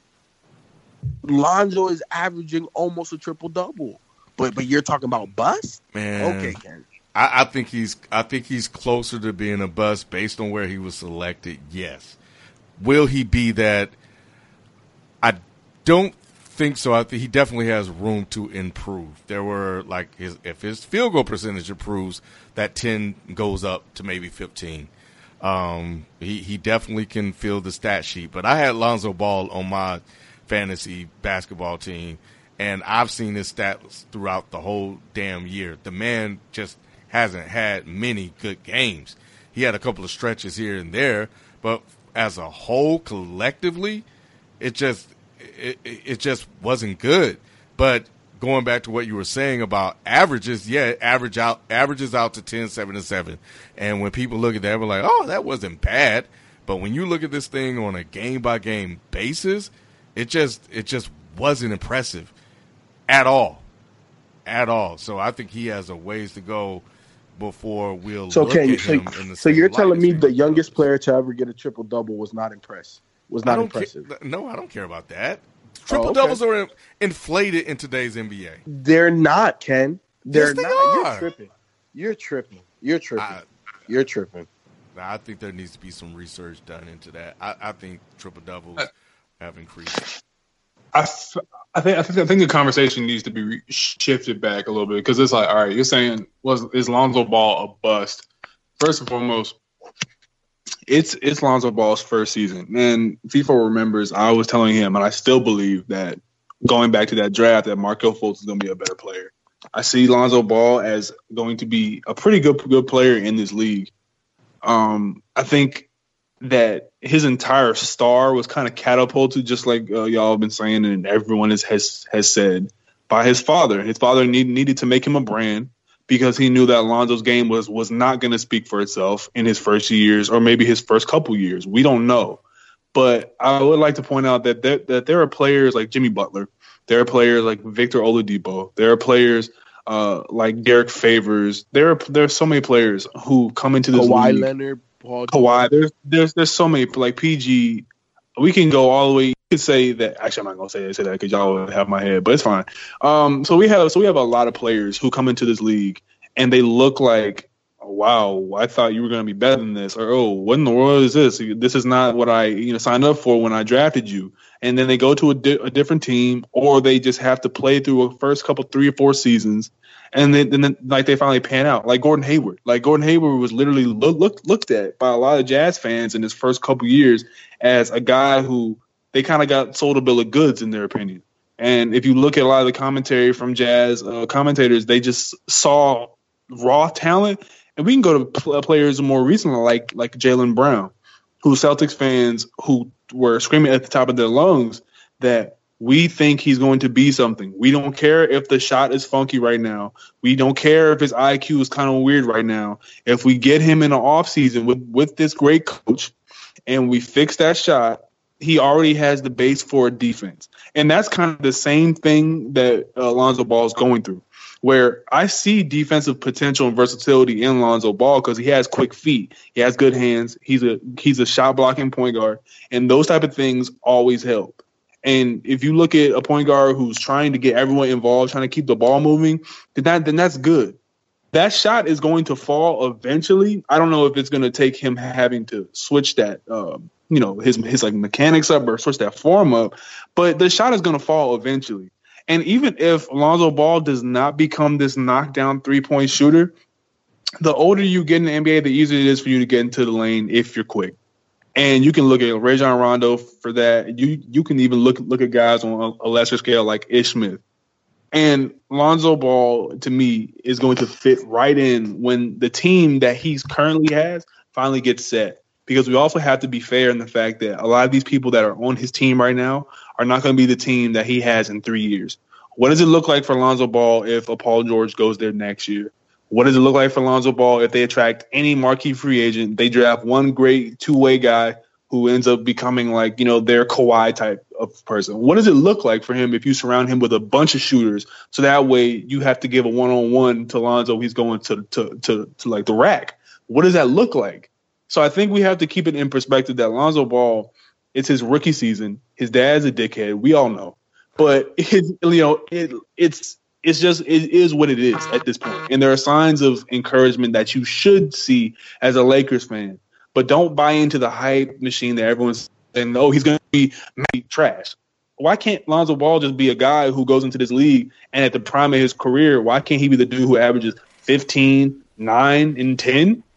He can do that. And I would take that a lot over over, over probably like 90% of what the NBA players uh, prospect out to be in terms of draft comparisons. If you told me Lonzo Ball could average 15, 9, and 10 or, or 15, 9, and 9 for his career, I'm taking that all day. Well, yeah, that'd be good. But you know what? When, when, and I don't think it was just his dad. It was a lot of people, Q, that were hyping up Lonzo Ball, uh, almost close to the levels they were with, with Ben Simmons, but at least with Ben Simmons, like when when he stepped on the court, you could see it.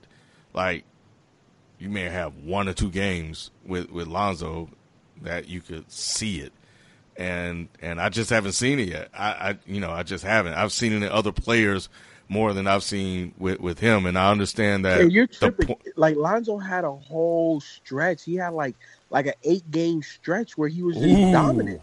Eight games out of fifty seven that he played, Ken, or fifty two. Ken, it's a stretch. It, it it's a, it's all about showing another gear. The second half of the season for him was way better than the first half, and we can say that for all of the top rookies. Look at Josh Jackson. This man, this man couldn't buy playing time and mm-hmm. all of mm-hmm. a sudden now he's now he's getting it. He's starting to understand it. So so eh, you know what, Ken? You did the same thing to Cardi B, dog. You know what? I'm I'm, I'm done. it's, past eleven o'clock. It's past my bedtime, bro. Like like you like you tripping. Josh people, Jackson. wouldn't you say? People, wouldn't you say that as as a as a player and as a coach that when your coach sees something in you and you've it's been like probably like what let's say like you're going a streak of five games or you flirt with a triple double each game your coach if they see something in you, they know that I think he's able to sustain this for an entire season if they bump you up in playtime. Mm-hmm. So Lonzo Ball, the same logic applies there. That I think you know, and obviously this is like a Skip Bayless thing, but for like damn near like nine or ten games, he had the best three point shooting percentage in the NBA. Oh my! This God. is the same. You know, I mean, dude, like it, that. As much as we all you know laugh at Skip or whatever, right? That is that that that actually is something because as a coach, you look for the things within your players that could be sustainable. Now, obviously, being the best three point shooter in the NBA is probably far fetched for Lonzo Ball. Right. But if you tell me that, that Lonzo can't be one of the top 10 three point shooters in the NBA with his skill set, I think that you're underestimating not only Luke Walton as a coach, but you're underestimating the fact that maturation in the NBA comes by fire. And I think that we'll see Lonzo Ball's mentality of what he is as a player and the type of stuff that he's made of next year instead of just being this year. Like he could be my man. J- Jaylen Brown, they, they they said the same things about him. Oh, he can't shoot, or you know, or he can't drive in the lane. He was very raw. He's very athletic, and now you see him in the NBA, and he looks like he could develop into. Uh, I'm not gonna say a Paul George esque player, but something that's in that same mold of being a two way guy and I think we have to give Alonzo that credit there. Jaylen Brown didn't have any hype. We always knew he was a prospect, and I feel like we're going to be saying he could potentially develop into something for the next three years. That's what it looks like. But I, will say this with with okay, I, I, we'll see. We we get we we got time. We'll see. But to your point about Josh Jackson, he did look like a bust early on, but he got better, and we saw what he he could be. He, he, like he had a real stretch where he was playing really really well. And we're like, okay, the brother gonna be all right. With Lonzo, I don't. We've had a whole season, and he had good games or a stretch of eight games, and then there was the rest of the year, and that that surrounded that wasn't that eight game stretch. Like right after the eight game stretch, he fell right back off again. So I don't know. Maybe he was just hurt. We'll see. But I don't know. We'll see we'll see. Anyway, um, man, that's gonna do it for us, man. We're gonna get out of here because we can do this all night, um, uh, going back and forth about uh, the NBA. But um, thank you guys for listening. Uh, Rod just texted me if you guys made it this far. Cardi B is going up right now, so y'all go check that out. Um, it's already live. It's already yeah. live. There you go. Yeah, go I got the Cardi notification B. on my phone. Yeah. yeah, go check it. You heard what FIFO just called me a hater. Said I was hating on Cardi B. Go see what he's talking about. Um,